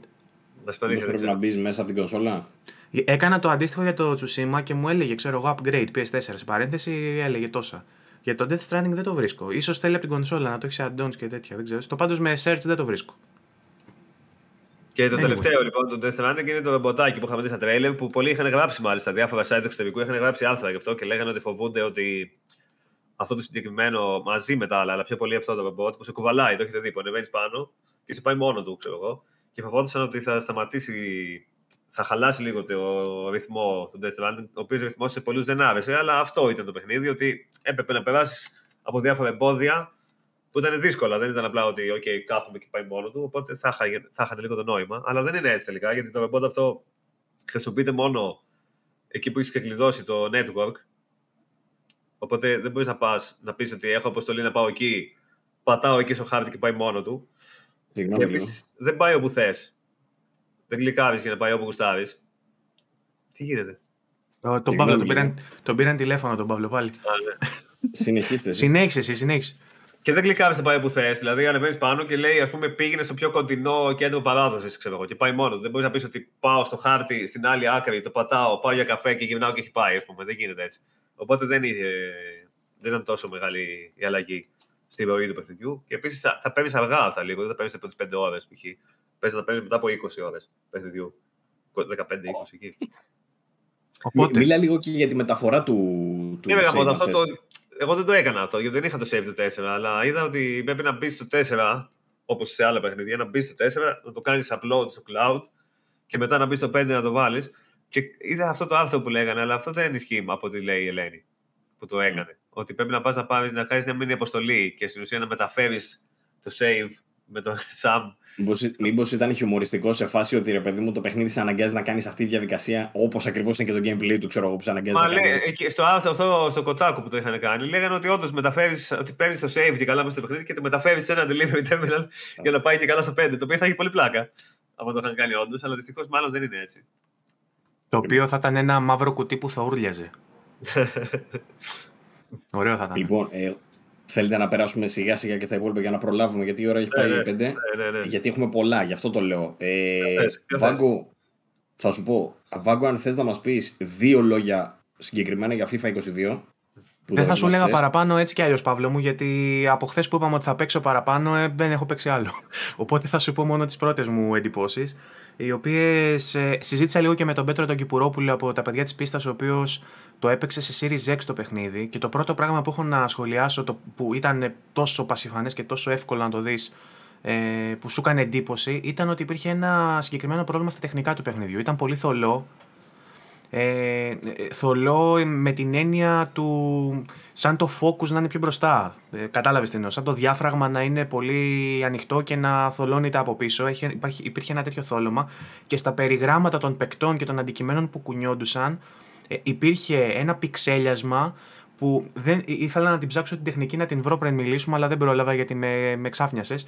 Αν θυμάσαι στο Quantum Break και στο Medium, ε, που είχα, είχε ένα συγκεκριμένο τύπο anti-aliasing γύρω από τα περιγράμματα καθώς κουνιέσαι έκανε ένα πιξέλιασμα. Πώς λεγόταν αυτό; Με το temporal συνήθως συμβαίνει αυτό, αλλά είναι πρόβλημα όταν αυτό είναι χαμηλής ανάλυσης και το ότι είναι χαμηλής ανάλυσης σημαίνει ότι δεν μπορεί να το στηρίξει με Μπράβο. παραπάνω. Ρε, αυτό είναι το... Φαίνεται ότι είναι χαμηλής ανάλυσης. Γενικότερα... Το συγκεκριμένο που είδα στη φωτογραφία τη δικιά σου, θέλω να σου πω ότι γίνεται από, το, από τα, post, από τα post effects. Mm-hmm. Από τα, τα post είναι αυτά που δημιουργούν την επικάλυψη και καλά στην εικόνα, ρε παιδί μου, και αν είναι αυτά χαμηλής ανάλυσης, δημιουργούν αυτό που είδες και εσύ.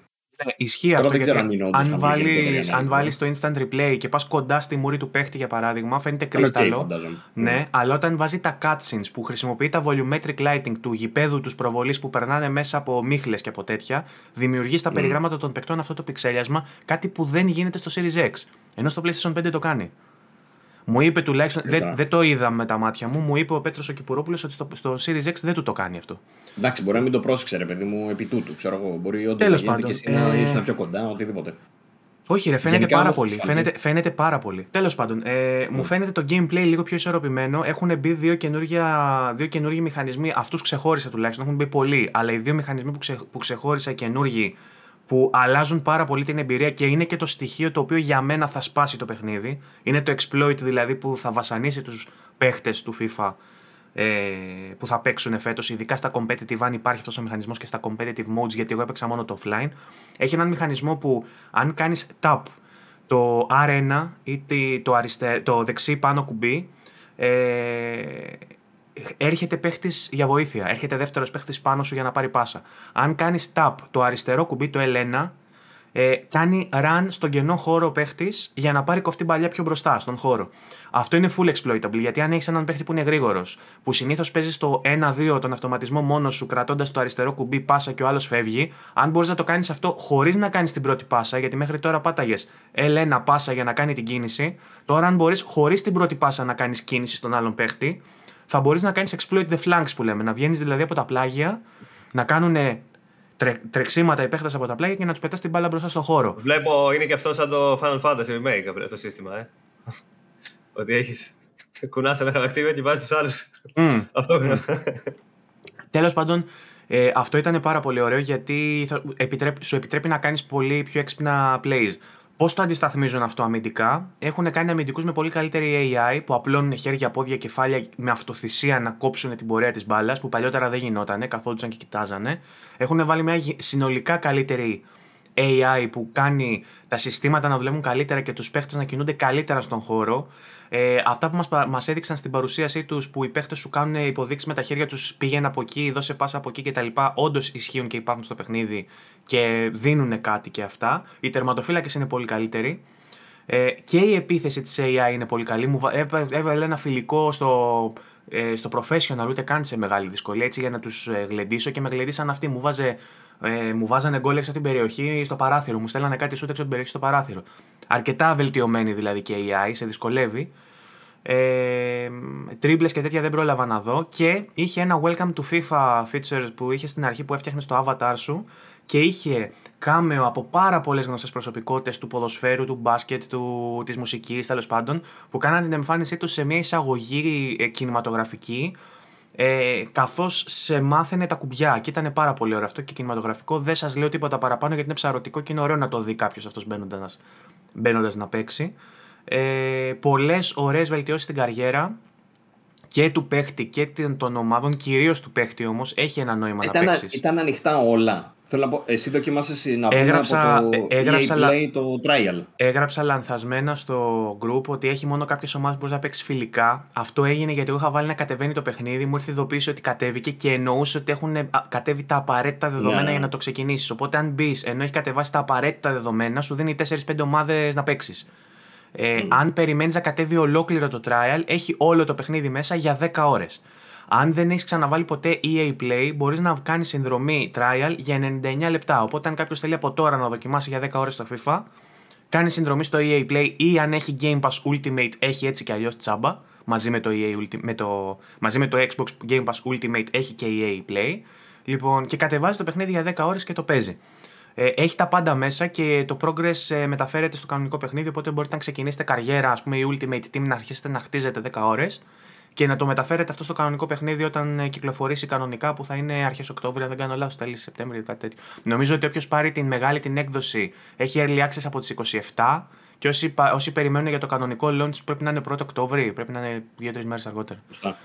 Ε, αυτό ε, ε, για, για αρχή θα έλεγα ότι οι αλλαγές που έχει κάποιον που δεν είναι πολύ ένθερμος υποστηρικτής, που δεν αφιερώνει πάρα πολλές ώρες και δεν είναι η ζωή του τα αθλητικά παιχνίδια, δεν θα έλεγα ότι νοηματοδοτούν οι αλλαγές στην αγορά του καινούριου FIFA, ότι είναι τόσο καλύτερο. Hypermotion. Αυτό έχει κάποιες βελτιώσεις, αλλά θα τις εκτιμήσουν οι πραγματικά μερακλείδες ποδοσφαιρόφιλοι. Αν κάποιος παίζει πολύ casual, αν εσύ ας πούμε που παίζεις μια στο τόσο ένα ποδοσφαιράκι με ρωτήσεις ρε, εσύ βρίσκομαι 9 ευρώ το περσινό και το καινούριο κάνει 80. Να πάρω το καινούριο, θα σου πω όχι, μην το πάρεις τώρα, μην δώσεις 80 ευρώ ακόμα, δεν αξίζει. Αν όμως παίζεις Ultimate Team κάθε χρόνο και αν παίζεις καριέρα κάθε χρόνο και θες τα καινούργια roster και τις καινούριε εμφανίσεις και γουστάρεις το FIFA, και είσαι μερακλής ποδοσφαιρόφιλος που ξέρεις από συστήματα και από το πώς παίζεται το τόπι, αν πάρεις το καινούριο, θα δεις βελτίωση στην AI. Εγώ είδα βελτίωση στην AI. Κινούνται οι παίχτε πιο καλά μέσα στον χώρο. Γούσταρα πάρα πολύ που έπαιζα. Θέλω πάρα πολύ να δω κάποιο update στο launch που να φτιάχνει τα τεχνικά στο PS5. Γιατί αν είναι έτσι, εγώ δεν θα παίξω FIFA στο PS5. Αλήθεια σου λέω. Θα πάω να πάρω Series X. δεν το λέω τώρα για να. Δεν θα πάρω Series X. Εννοείται πως δεν θα πάρω. Αλλά. πολύ πολύ κράτησε αυτό. Ναι, δε, δε, όσο, μέχρι να κάνω τη σκέψη την πέταξα. Δεν θα πάω να δώσω λεφτά να πάρω Series X για να παίξω μόνο FIFA. Αλλά θα είναι κρίμα πραγματικά αν αυτό το, το πρόβλημα που λες εσύ με, το, με τα post effect που κάνουν αυτό το πιξέλιασμα, αν παραμείνει, θα το κάνουν οπτικά σχεδόν ανυπόφορο. Εγώ δεν μπορούσα να το βλέπω αυτό το πράγμα.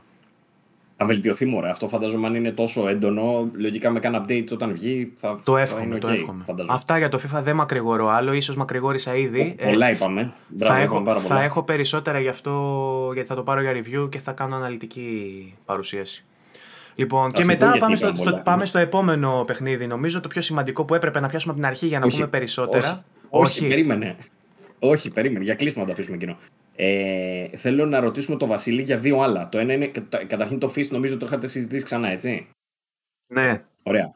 Αυτό που θα ήθελα να συζητήσουμε είναι το ένα είναι το Lost in Random και το, το άλλο είναι το Life is Strange True Colors. Mm. Για το οποίο μας είχε πει κάποια πράγματα ο Άρης. Θα ήθελα να ακούσω και το Βασίλη. Νομίζω, Βασίλη δεν είχες πει για το Life is Strange, έτσι δεν είναι; Mm-mm. Δεν το είχες παίξει νομίζω τότε. Mm-mm. Όχι. Ωραία.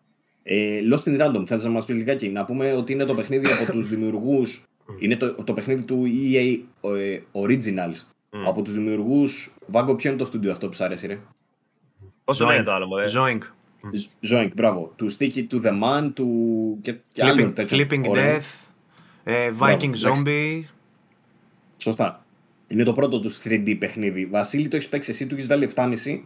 Και ε, νομίζω και φέζ. Και φε, όχι φέζ. Φε. Το φε, φε. Ναι. Κάθε φορά τον ίδιο διάλογο του Είναι καρμπόν κάθε. Ε, Βασίλη, πώς φάνηκε το Lost in Random; Ε, το Lost in Random είναι... θυμίζει πολύ Tim Burton, Tim Burton ταινίες. Στην αισθητική και στο σενάριο πάρα πολύ. Δηλαδή το σε σημείο που θα μπορούσε σχεδόν να είναι, όντως. Mm. Δεν το λέω για κακό, είναι, είναι ωραίο και το σενάριο είναι ωραίο. Έχεις να σε έναν κόσμο που υποτίθεται ότι έχει κάτι ζάρια που αποφασίζουν ας πούμε, την τύχη του κόσμου γιατί τα ρίχνει το, πολύ συνοπτικά. Τα ρίχνει η Βασίλισσα για τον κάθε άνθρωπο ας πούμε, στα 12, στα 12 του, ρίχνει ένα ζάρι και ανάλογα τι θα φέρει, ε, πάει αλλού. Π.χ. γίνεται εργάτης στη, στην πλέμπα ή πάει, ξέρω εγώ, αν φέρει έξι, πάει εκεί που είναι η Βασίλισσα και ζει μαζί της και τέτοια. Και εσύ έχει ένα κοβιτσάκι που η αδερφή της ε, ρίχνει και καλά εξάρι και πάει με τη Βασίλισσα. Αλλά κάτι είναι ύποπτο, ρε παιδί μου, ξέρω εγώ και την ακολουθεί για να δει τι έγινε στην πραγματικότητα. Για να τη θεωρεί ότι την, την απήγαγαν, ας πούμε, κάπως έτσι. Σενάριο ε, κανονικά δηλαδή. Ναι, ναι, και καλό, ωραίο σενάριο. Ωραίο. Πολύ έτσι συμπαθητικό. Με κάποια σκοτεινά θέματα μέσα, αλλά έτσι ευχάριστο παρόλο αυτά. Αλλά αυτό που ήταν πολύ εντυπωσιακό ήταν η μάχη σε αυτό το παιχνίδι. Εγώ δεν το περίμενα. Εγώ περίμενα ένα platform. Ε, κλασικό platform. Καταρχάς δεν είναι platform γιατί δεν πηδάει. δεν έχει άλμα. Ε, η μάχη είναι, έχεις ένα ζάμπι μαζί σου ζωντανό και όταν έχονται εχθροί, ας πούμε, πρέπει να γεμίσεις μια μπάρα χτυπώντας τους σε διάφορα σημεία με μια, με μια σφεντόνα του εχθρούς, βγάζεις κάτι κρυστάλλους, τους παίρνεις και γεμίζεις μια μπάρα που όταν γεμίζει έχεις τη δυνατότητα να χρησιμοποιήσεις κάρτες. Και έχεις ένα deck με κάρτες, το οποίο το φτιάχνεις εσύ, αλλάζεις κάρτες, παιδί μου, έχει διάφορες, αγοράζεις και φτιάχνεις εσύ ανάλογα πώς θες να είναι. Και στη μάχη βγαίνει τυχαία. Όπως σε όλα τα παιχνίδια με κάρτες, έχεις το deck και σου βγαίνει στο, στο χέρι, ας πούμε, πέντε κάρτες π.χ. κάθε φορά. Και έχεις αυτές. Ό,τι χρησιμοποιήσεις βγαίνουν άλλες μετά. Και όταν γεμίσεις αυτή η μπάρα, μπορείς να χρησιμοποιήσεις τις κάρτες, αλλά κάθε φορά που παίζεις, κουνάς το χαρακτήρα κανονικά, παιδί μου, και κανονικά. Κάθε φορά που χρησιμοποιήσεις κάρτες, παγώνει ο χρόνος, ρίχνει το ζάρι και φέρνει τυχαίο αριθμό. Αλλά ο τυχαίος αριθμό έχει να κάνει και με το ability. Δηλαδή στην αρχή φέρνει μέχρι ένα. Μετά κάνεις αναβάθμιση, φέρνει μέχρι δύο. Μετά μέχρι τρία. φάση. Ναι, και το κάθε. Όχι RPG, σε συγκεκριμένα σημεία. Δεν παίζεις mm. level up. Σε συγκεκριμένα σημεία του story αποκτάς το τρία, ας πούμε. Όταν φέρεις τρία, μπορείς να χρησιμοποιήσεις κάρτες που έχουν τρία βαθμό, ας πούμε, ή μία που έχει βαθμό 1 και μία που έχει βαθμό 2, ή τρεις που έχουν βαθμό 1. Αλλά το θέμα είναι ότι οι κάρτε. RPG εννοούσα με, το, με την έννοια του tabletop.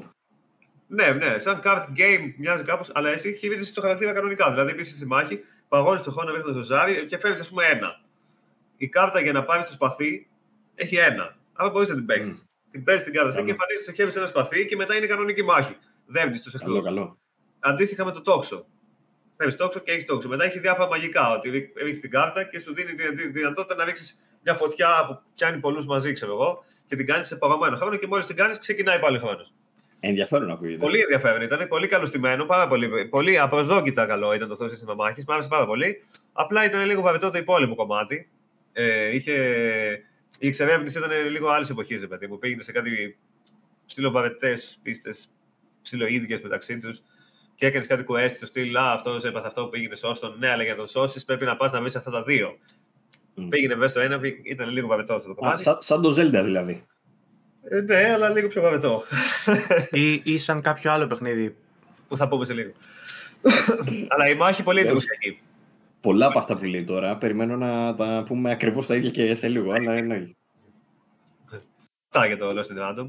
Ε, το, το, το Lost in Random θα ήθελα να το δω στο EA Play βασικά γιατί νομίζω ότι αυτή η υπηρεσία που άσχετα αν εγώ την πήρα 99 λεπτά στα 3,99 που νομίζω κάνει ο μήνα, θα έπρεπε όταν βγαίνουν τέτοια παιχνίδια να τα βάζει απευθείας και να μην περιμένουμε ναι. πότε θα μπουν στο Vault. Ισχύει αυτό, γιατί αυτό είναι καλό παιχνίδι. Η δήλωσή σου ήταν θα έπρεπε να μπορώ να παίξω το Lost in Random με 3,99. Αυτό, αυτό είπες τώρα. Ε, σαν το ναι. Game Pass, ε σαν τα παιχνίδια του Game Pass που μπαίνουν Όταν μπορώ στο Game Pass με 8 ευρώ να παίξω Psychonauts Day 1, να μην μπορώ να παίξω όλο στην random με 3 ευρώ, με 4 δηλαδή Day 1. Είναι πάντως καλό παιχνίδι, άξιζε δηλαδή, με μ' άρεσε. Anyways, αυτά για το Lost in Random. Επόμενο παιχνίδι. Επόμενο δύο γραμμούλα. λόγια. Πολύ γρήγορα δύο λόγια γιατί για το κένα το ανέφερα τώρα. Θα μιλήσουμε αρκετή ώρα. Λοιπόν, Live Strange, το καινούριο. Live Strange, για πες. Εξαιρετική η νέα δύναμη. Πάρα πολύ ωραία η νέα δύναμη που έχεις. Έχω παίξει δύο ώρες. Πολύ έξυπνη, πολύ καλοφτιαγμένη και τέτοια. Όμως στην πορεία δεν την αξιοποιώ όσο θα ήθελα εγώ. Κάνει πράγματα που τα έχουμε ξαναδεί δεκάδες φορές, αλλά με διαφορετικό υπόβαθρο, όχι με την ίδια δύναμη, με κάτι άλλο αντίστοιχο. Αλλά πολύ παρόμοιο κόνσεπτ κάνει μετά. Επίσης το σενάριο είναι πάρα πολύ κλισέ. Πάρα πολύ. Ναι. Πάρα πολύ κλισέ. Εγώ το έχω ξαναδεί χίλιες φορές αυτό το πράγμα. Χίλιες φορές. Ότι είναι μια πόλη μικρή, ηλιακή, με πεύκα και ξύλινα σπίτια και τι ωραία που είναι εδώ πέρα και πάει κάποιο χαρακτήρας εκεί για να δει έναν παλιό του φίλο, έναν παλιό του κάτι. Πεθαίνει ο παλιός του φίλος ή ο αδερφός ή ο κάδε. Κάτι ύποπτο κρύβεται πίσω από το θάνατο αυτό. Α το ψάξω μαζί με τους καινούργιους μου φίλους. Το ψάχνουν και καταλήγουν σε πράγματα τα οποία ήταν απίστευτα κλεισέ. Τα έχω ξαναδεί χίλιες φορές αυτά. Τι έγινε και το γιατί και τέτοια. Εγώ το σενάριο το βρήκα καλό όσον αφορά τους χαρακτήρες και το τι γίνεται σε αυτό το κομμάτι. Είναι, είναι καλογραμμένο, αλλά το σενάριο είναι κλεισέ. Είναι καλογραμμένο όλο. Και οι χαρακτήρες είναι καλογραμμένοι και οι διάλογοι. Οι διάλογοι, μάλιστα, ήταν νομίζω το καλύτερο επίπεδο της σειράς μέχρι στιγμής. Πολύ καλογραμμένοι διάλογοι. Αλλά Εμένα σενάριο... μου άρεσε, μου άρεσε που έχει και τα social media μέσα και ανοίξει το κινητό σου και βλέπεις κάτι και τι ναι. λένε. Ο, ο, πολύ ωραία όλα αυτά. Όλο το κομμάτι ήταν πολύ ωραίο. Αλλά το ίδιο το σενάριο, η πλοκή δηλαδή, εγώ την βρήκα πάρα πολύ κλεισέ. Ψιλοβαρέθηκα δηλαδή σε κάποια στιγμή. Έλεγα όχι πάλι αυτό το κόνσεπτ. Φτάνει. Σχεδόν ήξερα τι θα γίνει μετά. Επίσης τεχνικά ήταν στο Xbox One τουλάχιστον. Όχι. Όχι. Εντάξει, εγώ δύσκολο, παίζω στο δύσκολο. PC και επειδή κάποιοι λένε ότι γουστάρουν να ακούνε ότι παίζω σε Ultra ήταν πάρα πολύ ωραίο. Πάμε παρακάτω. Δύσκολα τα πράγματα. Στο Xbox One ήταν δύσκολα τα πράγματα. Είχε πέφταν τα FPS συνέχεια, ε, loading συνέχεια μεγάλο. Είχε διάφορα τέτοια θέματα. Είχε εξαφανιζόντουσαν τέτοια, είχε ψηλό bugs και glitches και τέτοια. Είχε διάφορα θεματάκια. Ε, σε γενικές Γιατί γραμμές. το έπαιξες στο Xbox One όμως; Γιατί Ε, εκεί εκεί το πέρα είχα. το κωδικό. Δεν μπορούσαμε να ζητήσουμε για PlayStation. Μπορούσαμε να Δεν ζητήσουμε να μας μα δώσουν, δεν μπορούσαμε. Να ζητήσουμε, μπορούσαμε. Και ζητήσαμε. Για να μην σας πω. Τέλος πάντων. Και Α, που λες, Εντάξει, εντάξει, εντάξει. Κατα, καταλάβαμε. Το βλέμμα σου από όλα. Πάμε. με λίγα λόγια θεωρώ ότι ήταν στο ίδιο επίπεδο με την Before the Storm, εγώ προσωπικά. Κακό Όντως. αυτό. Ναι. Εμένα μου κακό άρεσε- αυτό. εμένα μου άρεσε το Before the Storm. Όμως. Ντροπή σου. Εμένα μου άρεσε. Θεωρώ ότι ήταν καλό το Before the Storm και ήταν και αυτό καλό, αλλά όχι κάτι τρελό. Ε, πάλι πολύ ωραία μουσική, πολύ ωραία ηθοποιή. Βελτιωμένα ευτυχώς οι κινήσεις των χαρακτήρων, τα facial animations και αυτά, ευτυχώς σε σχέση με τα προηγούμενα. Δεν ξέρω, το 2 δεν το έχω παίξει. Ρε, εσύ, το, το Before the Storm Και στο ήταν το δύο ήταν παιχνίδι. βελτιωμένο, αλλά όχι τόσο. Το Before the Storm ήταν το παιχνίδι που το μοναδικό του mechanic ήταν πώς θα κάνεις stock back σε γέρους. Δεν έχει σημασία. Και εντάξει, το εγώ συγκρίνεις αυτό με το True Colors που έχει μέσα υπερδυνάμεις, Όχι, όχι, έχει μέσα εντάξει. διαλόγους. Το σενάριο, ό- όλο το πακέτο, εντάξει, ίσως ήταν λίγο καλύτερο από το True Colors. Ε, οκ, 7 το ένα, 7 μισι το άλλο. Κάπως έτσι το, το βγάζω εγώ. Κάπως έτσι. Στις δύο ώρες που έχω παίξει διαφωνώ. ε, δεν μ' άρεσε η ιστορία. Δεν μ' άρεσε η ιστορία εμένα στο True Colors. Δεν μ' άρεσε. Δηλαδή, Άλλο. βρήκα κάποια σημεία ότι ήταν. Ε, παραήταν κλισέ. Όχι με την έννοια ότι δανείστηκε κάποια στοιχεία. Και οκ, εντάξει, ρε παιδί μου. Η- Παραήταν τετριμμένα αυτά που, γίνα, που έκανε. Και επίσης δεν έκανε τίποτα με, το, με τη δύναμη. Δεν την αξιοποίησε. Και επίσης οι επιλογές που έκανες δεν είχαν κανένα νόημα. Κανένα νόημα. Αυτό είναι, το, αυτό είναι πρόβλημα νομίζω σε όλα τα τη σειράς. Εδώ ήταν χειρότερα όμως. Εδώ έχει κάποια Ναι. σημεία που όπως τα παρουσιάζει, είσαι σίγουρος ότι αυτό που θα κάνεις τώρα θα έχει σημασία. Σχεδόν γκούγκλαρα. Σε φάση, Όχι, λέω, μαλακία θα κάνω τώρα. Σχεδόν γκούγκλαρα να δω τι θα γίνει μετά, άμα κάνω αυτό και άμα κάνω εκείνο. Και όντως για ένα διάστημα, για δύο-τρεις σκηνές μετά, ξέρω εγώ, φαινόταν ότι όντως έκανα μαλακία. Και λέω, κοίτα, ρε γαμό, τώρα θα, θα μου κάνει κανένα κακό τέτοιο τώρα στη συνέχεια. Κανένα νόημα. Τίποτα. Ο τερματισμό σχεδόν το ίδιο, ό,τι και να κάνεις. Αλλάζουν κάποια εκεί βασικά χαρακτηριστικά. Δεν διάβασα ότι οι choices matter περισσότερο από άλλα παιχνίδια. Ότι Ούτε μετράνε. Τίποτα. Τη πλάκα τελείως. Μόνο για το role play, ότι α, ο χαρακτήρας είναι έτσι, ας πούμε. Μόνο αυτό. Δεν αλλάζει τίποτα πραγματικά. Αλλάζει μόνο κλασικά το τέλος με κάποιες επιλογές συγκεκριμένες που θα κάνει σε συγκεκριμένα σημεία. Οι οποίες είναι obvious από χιλιόμετρα. Ότι άμα κάνω αυτό, μ, μάλλον θα γίνει αυτό μετά στο τερμάτισμα. Είναι τελείως obvious. Ναι. Αυτό. Και έχει, Είναι έχει μια- σαν, σαν σταυροδρόμι, ας πούμε, περισσότερο παρά δυναμική, ναι, δυναμικό ναι. χτίσιμο της Και ιστορία. έχει ξέρεις, δύο επιλογές σε κάθε διάλογο φάση. Δηλαδή σε Ναι, κάθε ναι, ναι. διάλογο. Μία δεξιά, μία αριστερά. Αυτό είναι όλο. Ήταν λίγο. Κατάλαβα, vague. με κατατόπισε. Ωστόσο, η αισθητική του και μόνο και το όλο κλίμα του εμένα Ναι, θα ναι. με κάνουν να το παίξω κάποια στιγμή. Δεν θα το αφήσω σίγουρα. Όχι, να αξίζει. Πολύ ωραίο ήταν. Ήταν πολύ ευχάριστο. Μουσικές. Ναι, ναι, ναι, ναι, πολύ ευχάριστο γενικά. Απλά με χάλασαν κάποια πράγματα που μπορούσαν να γίνουν πολύ καλύτερα και που έχουν γίνει ήδη καλύτερα στο παρελθόν στην ίδια σειρά. Οπότε. Αυτό. Α πούμε το, το πρώτο αξιοποίησε πολύ καλύτερα τη δύναμη της Max. Παρόλο που δεν ήταν τόσο ενδιαφέρουσα η δύναμη όσο είναι αυτή. Αυτή είναι πιο ενδιαφέρουσα η δύναμη στο καινούργιο με, από το time travel που είχε το πρώτο, αλλά δεν την έκανε τε- τίποτα τρελό στην πορεία. Επίσης συνδέεται λίγο, έχει μια χαρακτήρα από το Before the Storm. Μέσα. Α, Ναι. και στο 2 είχε αντίστοιχη σύνδεση. Και θα βγάλει και Πάλι DLC. τώρα. ένα χαρακτήρα, ξέρω εγώ. Θα βγάλει και DLC με αυτή. Τώρα, σε λίγες μέρες. Καλό. Ανυπομονώ. Καλό. Ε, ωραία, μπορούμε να περάσουμε επιτέλους στο και ένα Bridge of Spirits. Ε, να τσακωθούμε και λιγάκι, γιατί τα συζητάμε όλη την εβδομάδα. Καλό είναι να τα πούμε και, και Εντάξει, εδώ. εκκλησία θα κλέψουμε, αλλά μπορούμε άμα θες. Ε, θα ξεκινήσω εγώ, αν μου επιτρέπετε, ε, λέγοντας το εξής. Δεν ήρθαν review κωδικοί παρά μόνο ε, δύο μέρες μετά, τρεις μέρες μετά την κυκλοφορία. Εμείς το είχαμε αγοράσει ήδη, τέλος πάντων, ο Ταξιόπουλος είχαμε κάνει έκανε ήδη review, ναι, το είχε κάνει ήδη review, μετά μας ήρθε ο κωδικός. Τέλος πάντων. Πάλι καλά θα πω εγώ. Ε, και η αλήθεια είναι ότι το Κένα το περιμέναμε όσο λίγα παιχνίδια φέτος. Ε, κυρίως από το τρέιλερ και τα λοιπά που είχαμε δει, από την πρώτη φορά που το είχαμε δει, που είχαμε, μας είχαν πέσει τα σαγόνια κάτω. Ε, στην πορεία κάπως μετριάστηκαν οι προσδοκίες μας γιατί είχαμε δει για τη διάρκεια του, είχαμε δει την τιμή που θα είναι πιο. που, που είναι στα 40 ευρώ τέλος πάντων. 50 ευρώ έχει η Deluxe, 40 ευρώ η, η απλή. Ε, οπότε κάπως έτσι λέμε μή, μήπως και δεν είναι τελικά αυτό που περιμένουμε ρε παιδί μου.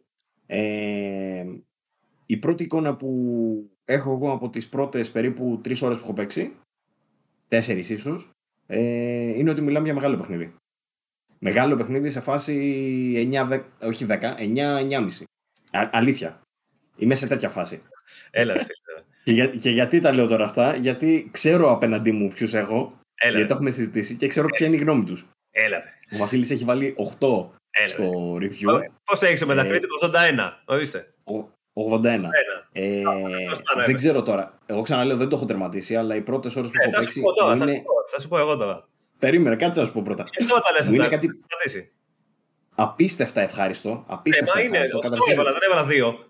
περίμενε, περίμενε. Καταρχήν μου είναι απίστευτα ευχάριστο σαν παιχνίδι. Ε, Μιλώντας για τα τεχνικά που είναι το πιο εύκολο, να πούμε ότι το παιχνίδι είναι απαράμιλης ομορφιάς. Είναι, είναι θεσπέσια όμορφο. Είναι, είναι ε, indie σαν κάτι που δεν έχουμε ξαναδεί ποτέ. Ακόμα και τα EA Originals δεν φτάνουν αυτό το Όχι, επίπεδο. Ακόμα και AAA παραγωγές δεν φτάνουν αυτό το επίπεδο. Αλλά Και μόνος... μια ένσταση εδώ Περίμενε.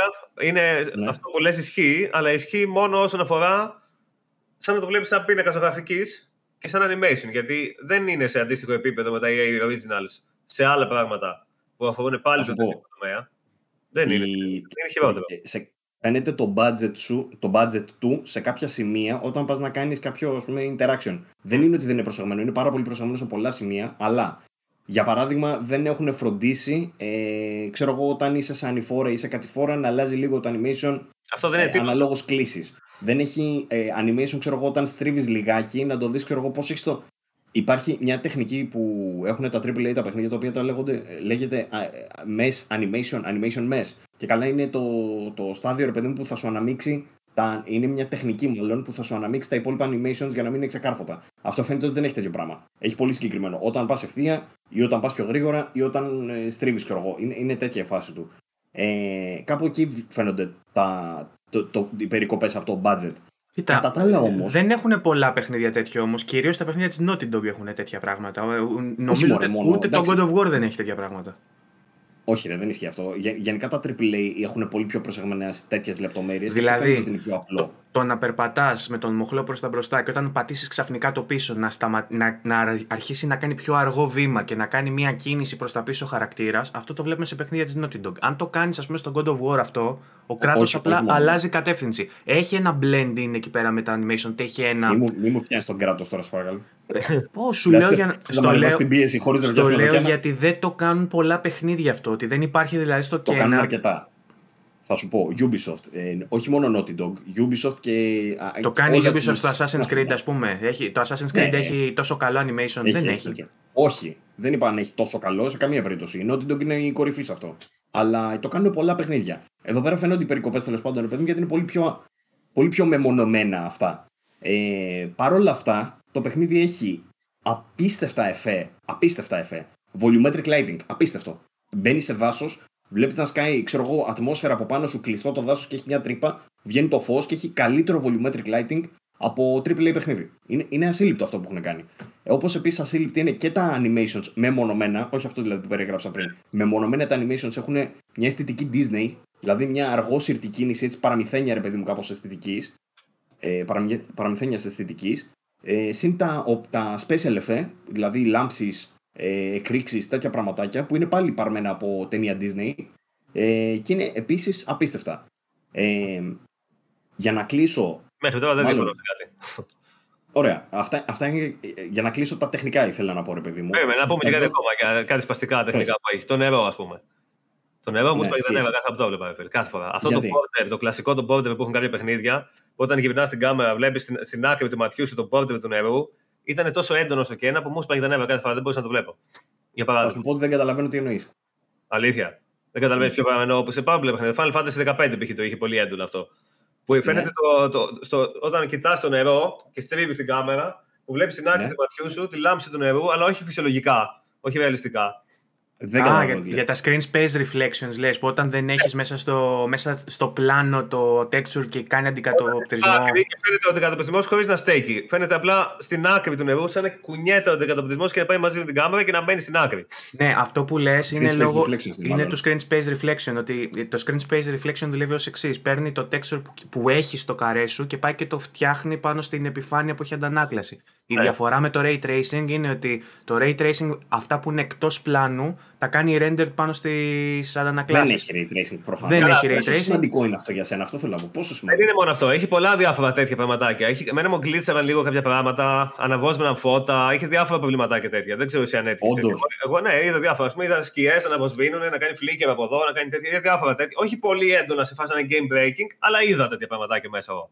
Και επίσης, για να, Ναι, δεν, ναι. είπα μήπως βγαίνει τρελός, τα διάβασα κι αλλού μετά. Λένε κι άλλοι. Όχι, δεν, δεν, δεν αμφισβητώ ότι μπορεί να υπάρχουν. Εγώ δεν έχω δει, αυτό λέω. Ναι, Δεν- αλλά, δεν το έχω αλλά, σταματήσει. αλλά παρόλα αυτά, σε αυτό το κομμάτι, α, ε, αυστηρά στο πώς δείχνει το παιχνίδι, εγώ δεν έχω κανένα παράπονο. Γιατί καταρχάς δεν είναι AAA, είναι ένα indie παιχνίδι πολύ καλύτερο από ό,τι θα μπορούσε να είναι ας πούμε, ένα αντίστοιχο παιχνίδι άλλο ε, ίδιο ελληνικούς. Κανένα παράπονο. Το παράπονο που έχω πάει αλλού, δεν πάει εκεί, στο οπτικό κομμάτι. Ούτε στη Ξέρετε, μουσική. είναι λίγο η, η συζήτηση που κάνουμε. Όλα. Sorry. Η συζήτηση που κάνουμε είναι λίγο ντεζαβού Με από το στυλό. το. Με το στυλό μου. Το, Παπαδάκη. έχω- το έχω εδώ και σας σημειώνω, αλλά δεν μπορώ να σας πω πού.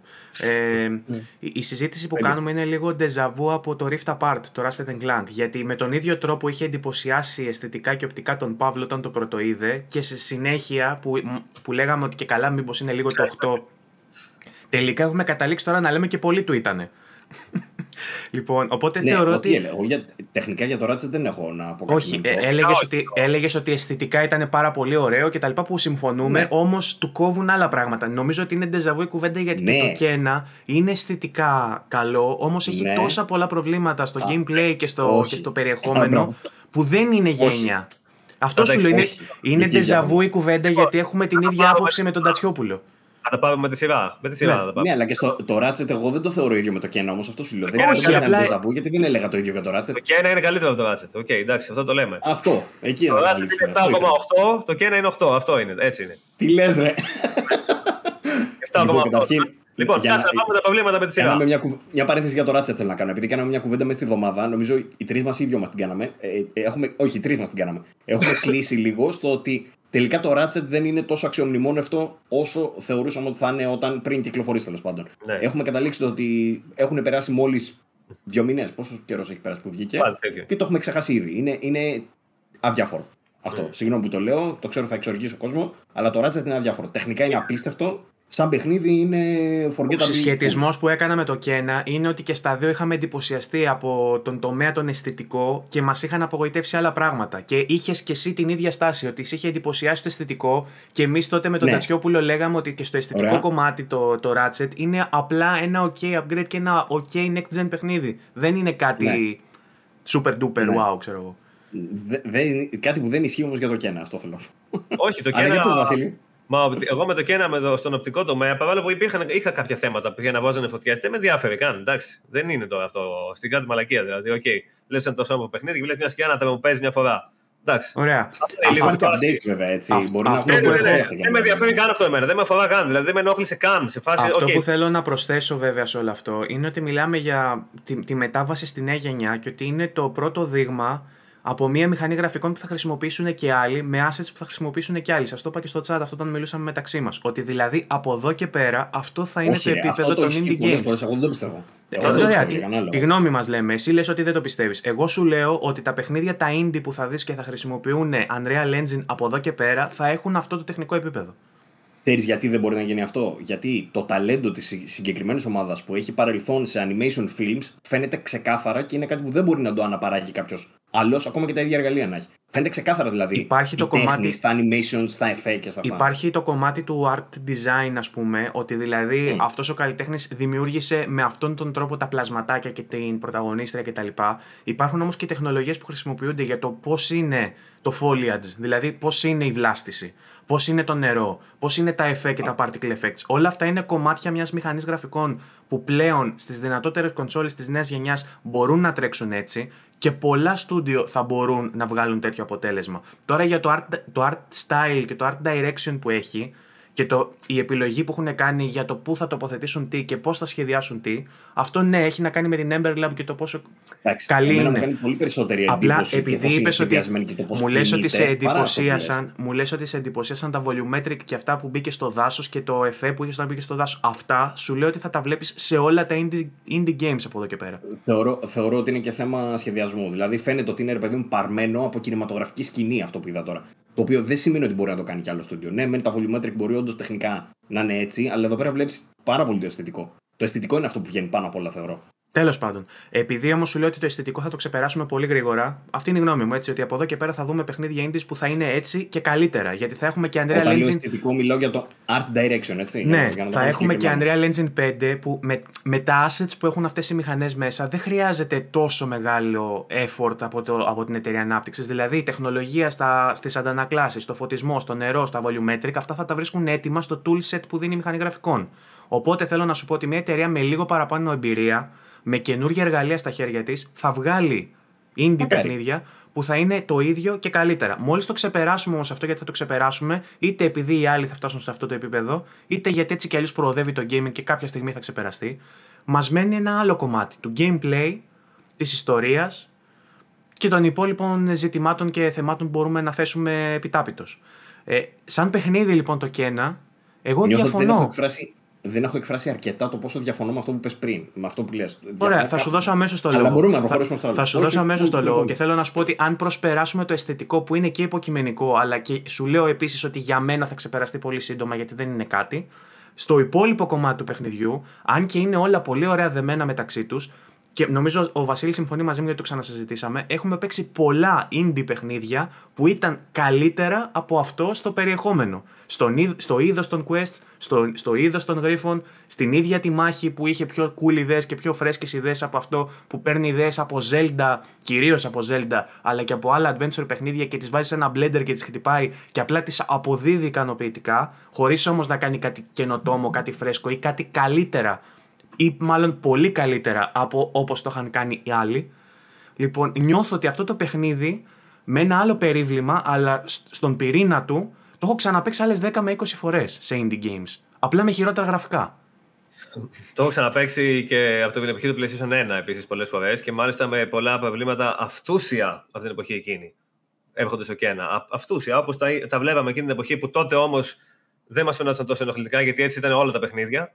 Τα βλέπουμε. PlayStation 2 θα πω εγώ. Ναι, δύο, okay, Σου ανοίγει, σου ανοίγει για παράδειγμα, οι, οι, οι πρώτες αποστολές είναι σε φάση βρες τα τρία αντικείμενα για να μπουν στη σφραγίδα για να σου ανοίξει το επόμενο επίπεδο. Αυτό, αν δεν υπάρχει πιο αναχρονιστικό μοτίβο quest, δεν υπάρχει πιο αναχρονιστικό μοτίβο. Ε, εγώ διαφωνώ και με τους δυο σας σε αυτό το κομμάτι, γιατί δεν θεωρώ ότι είναι ένα κομμάτι το οποίο έχει φύγει. ακόμα και τα σύγχρονα παιχνίδια χρησιμοποιούν τέτοια πράγματα. Περίμενε, περίμενε, περίμενε. Εγώ δεν λέω καταρχάς καν μόνο για αυτό που ε, όντως βρίσκω κάπως αναχρονιστικό το. Είναι ένα παράδειγμα, ρε παιδιά. Είναι πάρα πολλά όμως. Ε, είναι πολλά στοιχεία αναχρονιστικά δεν είναι καν μόνο το, όσον αφορά το gameplay, είναι ακόμα και η παρουσίαση. Ότι υπάρχει το corruption που έπιασε το δάσος και πήγαινε εκεί πέρα για να σπάσει το corruption, να, να, να φτιάξει το δάσος και να ανοίξει νέα περιοχή. Το έχουμε δει πολλές φορές, αλλά οκ, okay, δεκτό αυτό. Και θα το δεις και, στο, και, θα, και θα το δεις και στο καινούριο Horizon και εκεί θα δεις φρέσκες ιδέες. Ναι. Horizon, στο Ori το έχουμε δει, στο Zelda το έχουμε δει. Όλα τα παιχνίδια του κόσμου. Δεκτό Όχι όλα, είναι σε εξελιγμένα, ναι. αλλά όλα το έχουμε ξαναδεί. Συμφωνώ. Okay. Okay, δεκτό αυτό, αλλά εμένα με ενοχλούσαν άλλα πράγματα που έχω πάλι εποχή. Κυρίως το platforming. Το βασικό μου πρόβλημα με το Kena ήταν το platforming. Που έχει, ας πούμε, κάποια σημεία που έχω να το δω αυτό το πράγμα. Δεν ξέρω κι εγώ από πότε. Ε, αυτό, αυτού του είδους την αλληλεπίδραση. Που βλέπεις, για παράδειγμα, μια. Σε συνδυασμό με το animation, έτσι. Ναι, ναι. Που βλέπεις μια τέντα στο χωριό, ας πούμε, και η τέντα είναι σε ύψος ε, χαμηλά. Δηλαδή, φτάνεις να ανέβεις πάνω στην τέντα, κανονικά. Είναι, δεν, είναι πασιφανές ότι μπορεί να ανέβει η χαρακτήρα στην τέντα. Και πηδάς πάνω στην τέντα και επειδή δεν μπορείς να πας εκεί, το παιχνίδι δεν σε αφήνει να πας εκεί πέρα. Βλέπεις την Κένα να αερορείται στον αέρα και να κατεβαίνει σιγά σιγά και να πέφτει. Χωρίς να πατάει πάνω στο έδαφο. Αόρατο τείχος.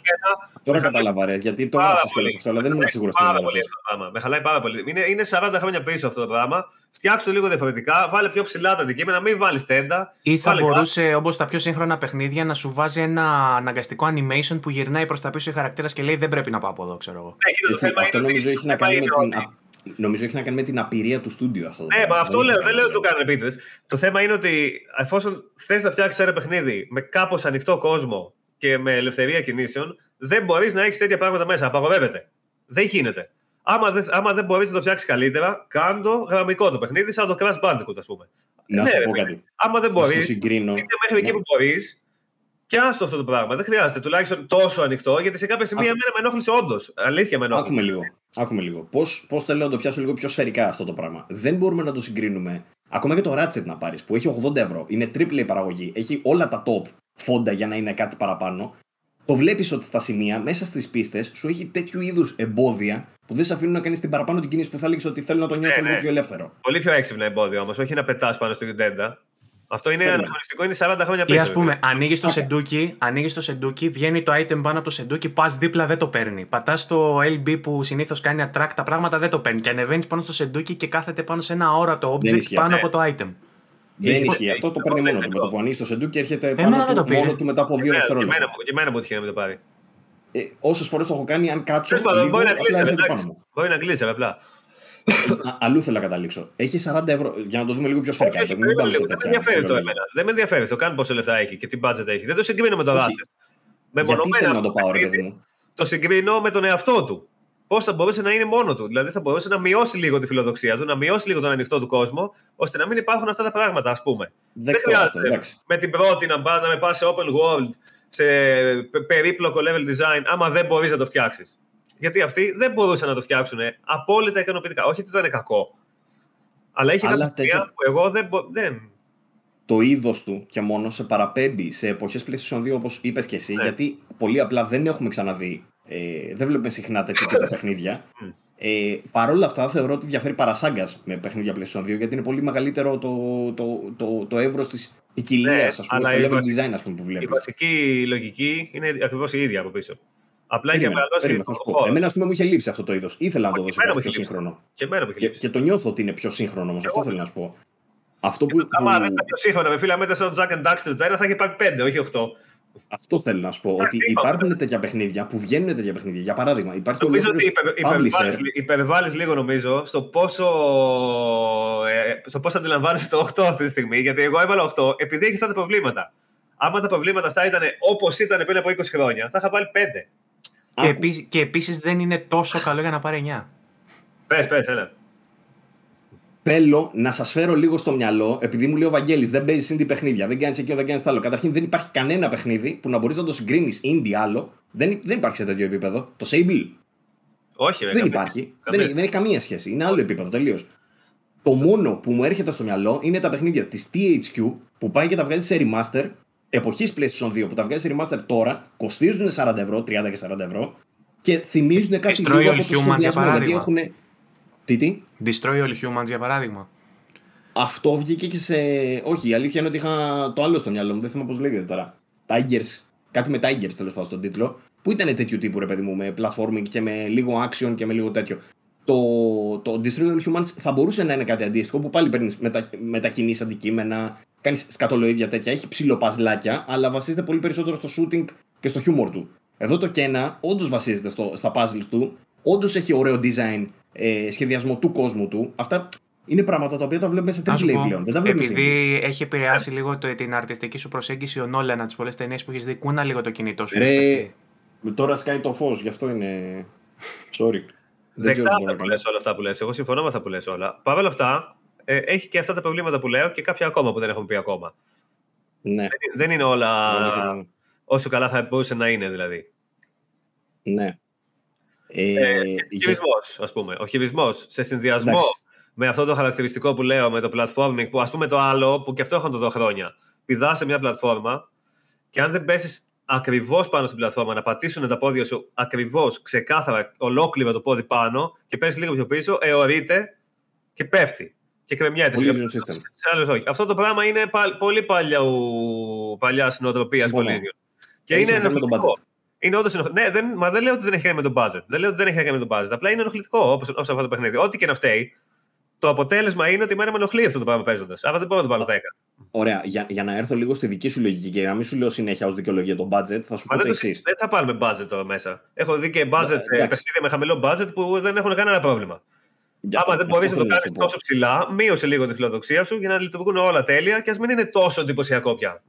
η διαφωνία μου σε αυτό το πράγμα που περιγράφεις αυτή τη στιγμή είναι το γεγονός ότι εμένα μέχρι στιγμής δεν με έχει ενοχλήσει πουθενά. Καταλαβαίνω ότι είναι Ναι, λίγο, δεν- λιγότερο δεν έχεις αποκρίσιμος παίξει ο όλα χειρισμός και έχεις λιγότερο. Ε, ναι, ρε παιδί μου, γιατί Γι' μου λες αυτό ότι δεν σε παρακάτω έχει ενοχλεί. κάποια σημεία Μα που γι' είναι αυτό πιο, δεν ενοχλεί. πιο Ξέρεις τι γίνεται απαιτητικά. μετά. Θα σου πω τι γίνεται ακριβώς. Έχει ένα σημείο που παίρνεις κάτι- ένα άλλο gadget. Τέλος πάντων, άμα δεν σου λέω καν τι είναι, τέλος πάντων. Παίρνεις ένα Ε, έχω καινούργιο φανταστεί- gadget. Έχω ψηλωδεί, ναι. Με που- τι μπόμπες. Αλλά που- οκ. Ναι, είναι κάτι βόμβες που τις ρίχνεις σε κάποια συγκεκριμένα σημεία που φαίνονται κάτι κολόνες διαλυμένες, παιδί μου, π.χ.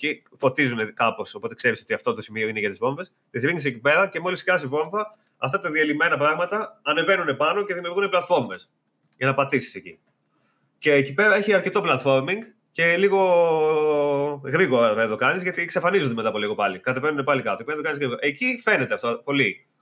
Πέφτεις πολλές φορές κάτω, χωρίς να φτάσει όντως. Γιατί βλέ- το βλέπεις ξεκάθαρα ότι πάτησε πάνω και πατάνε τα πόδια και ορείται λίγο στον αέρα και μετά πέφτει.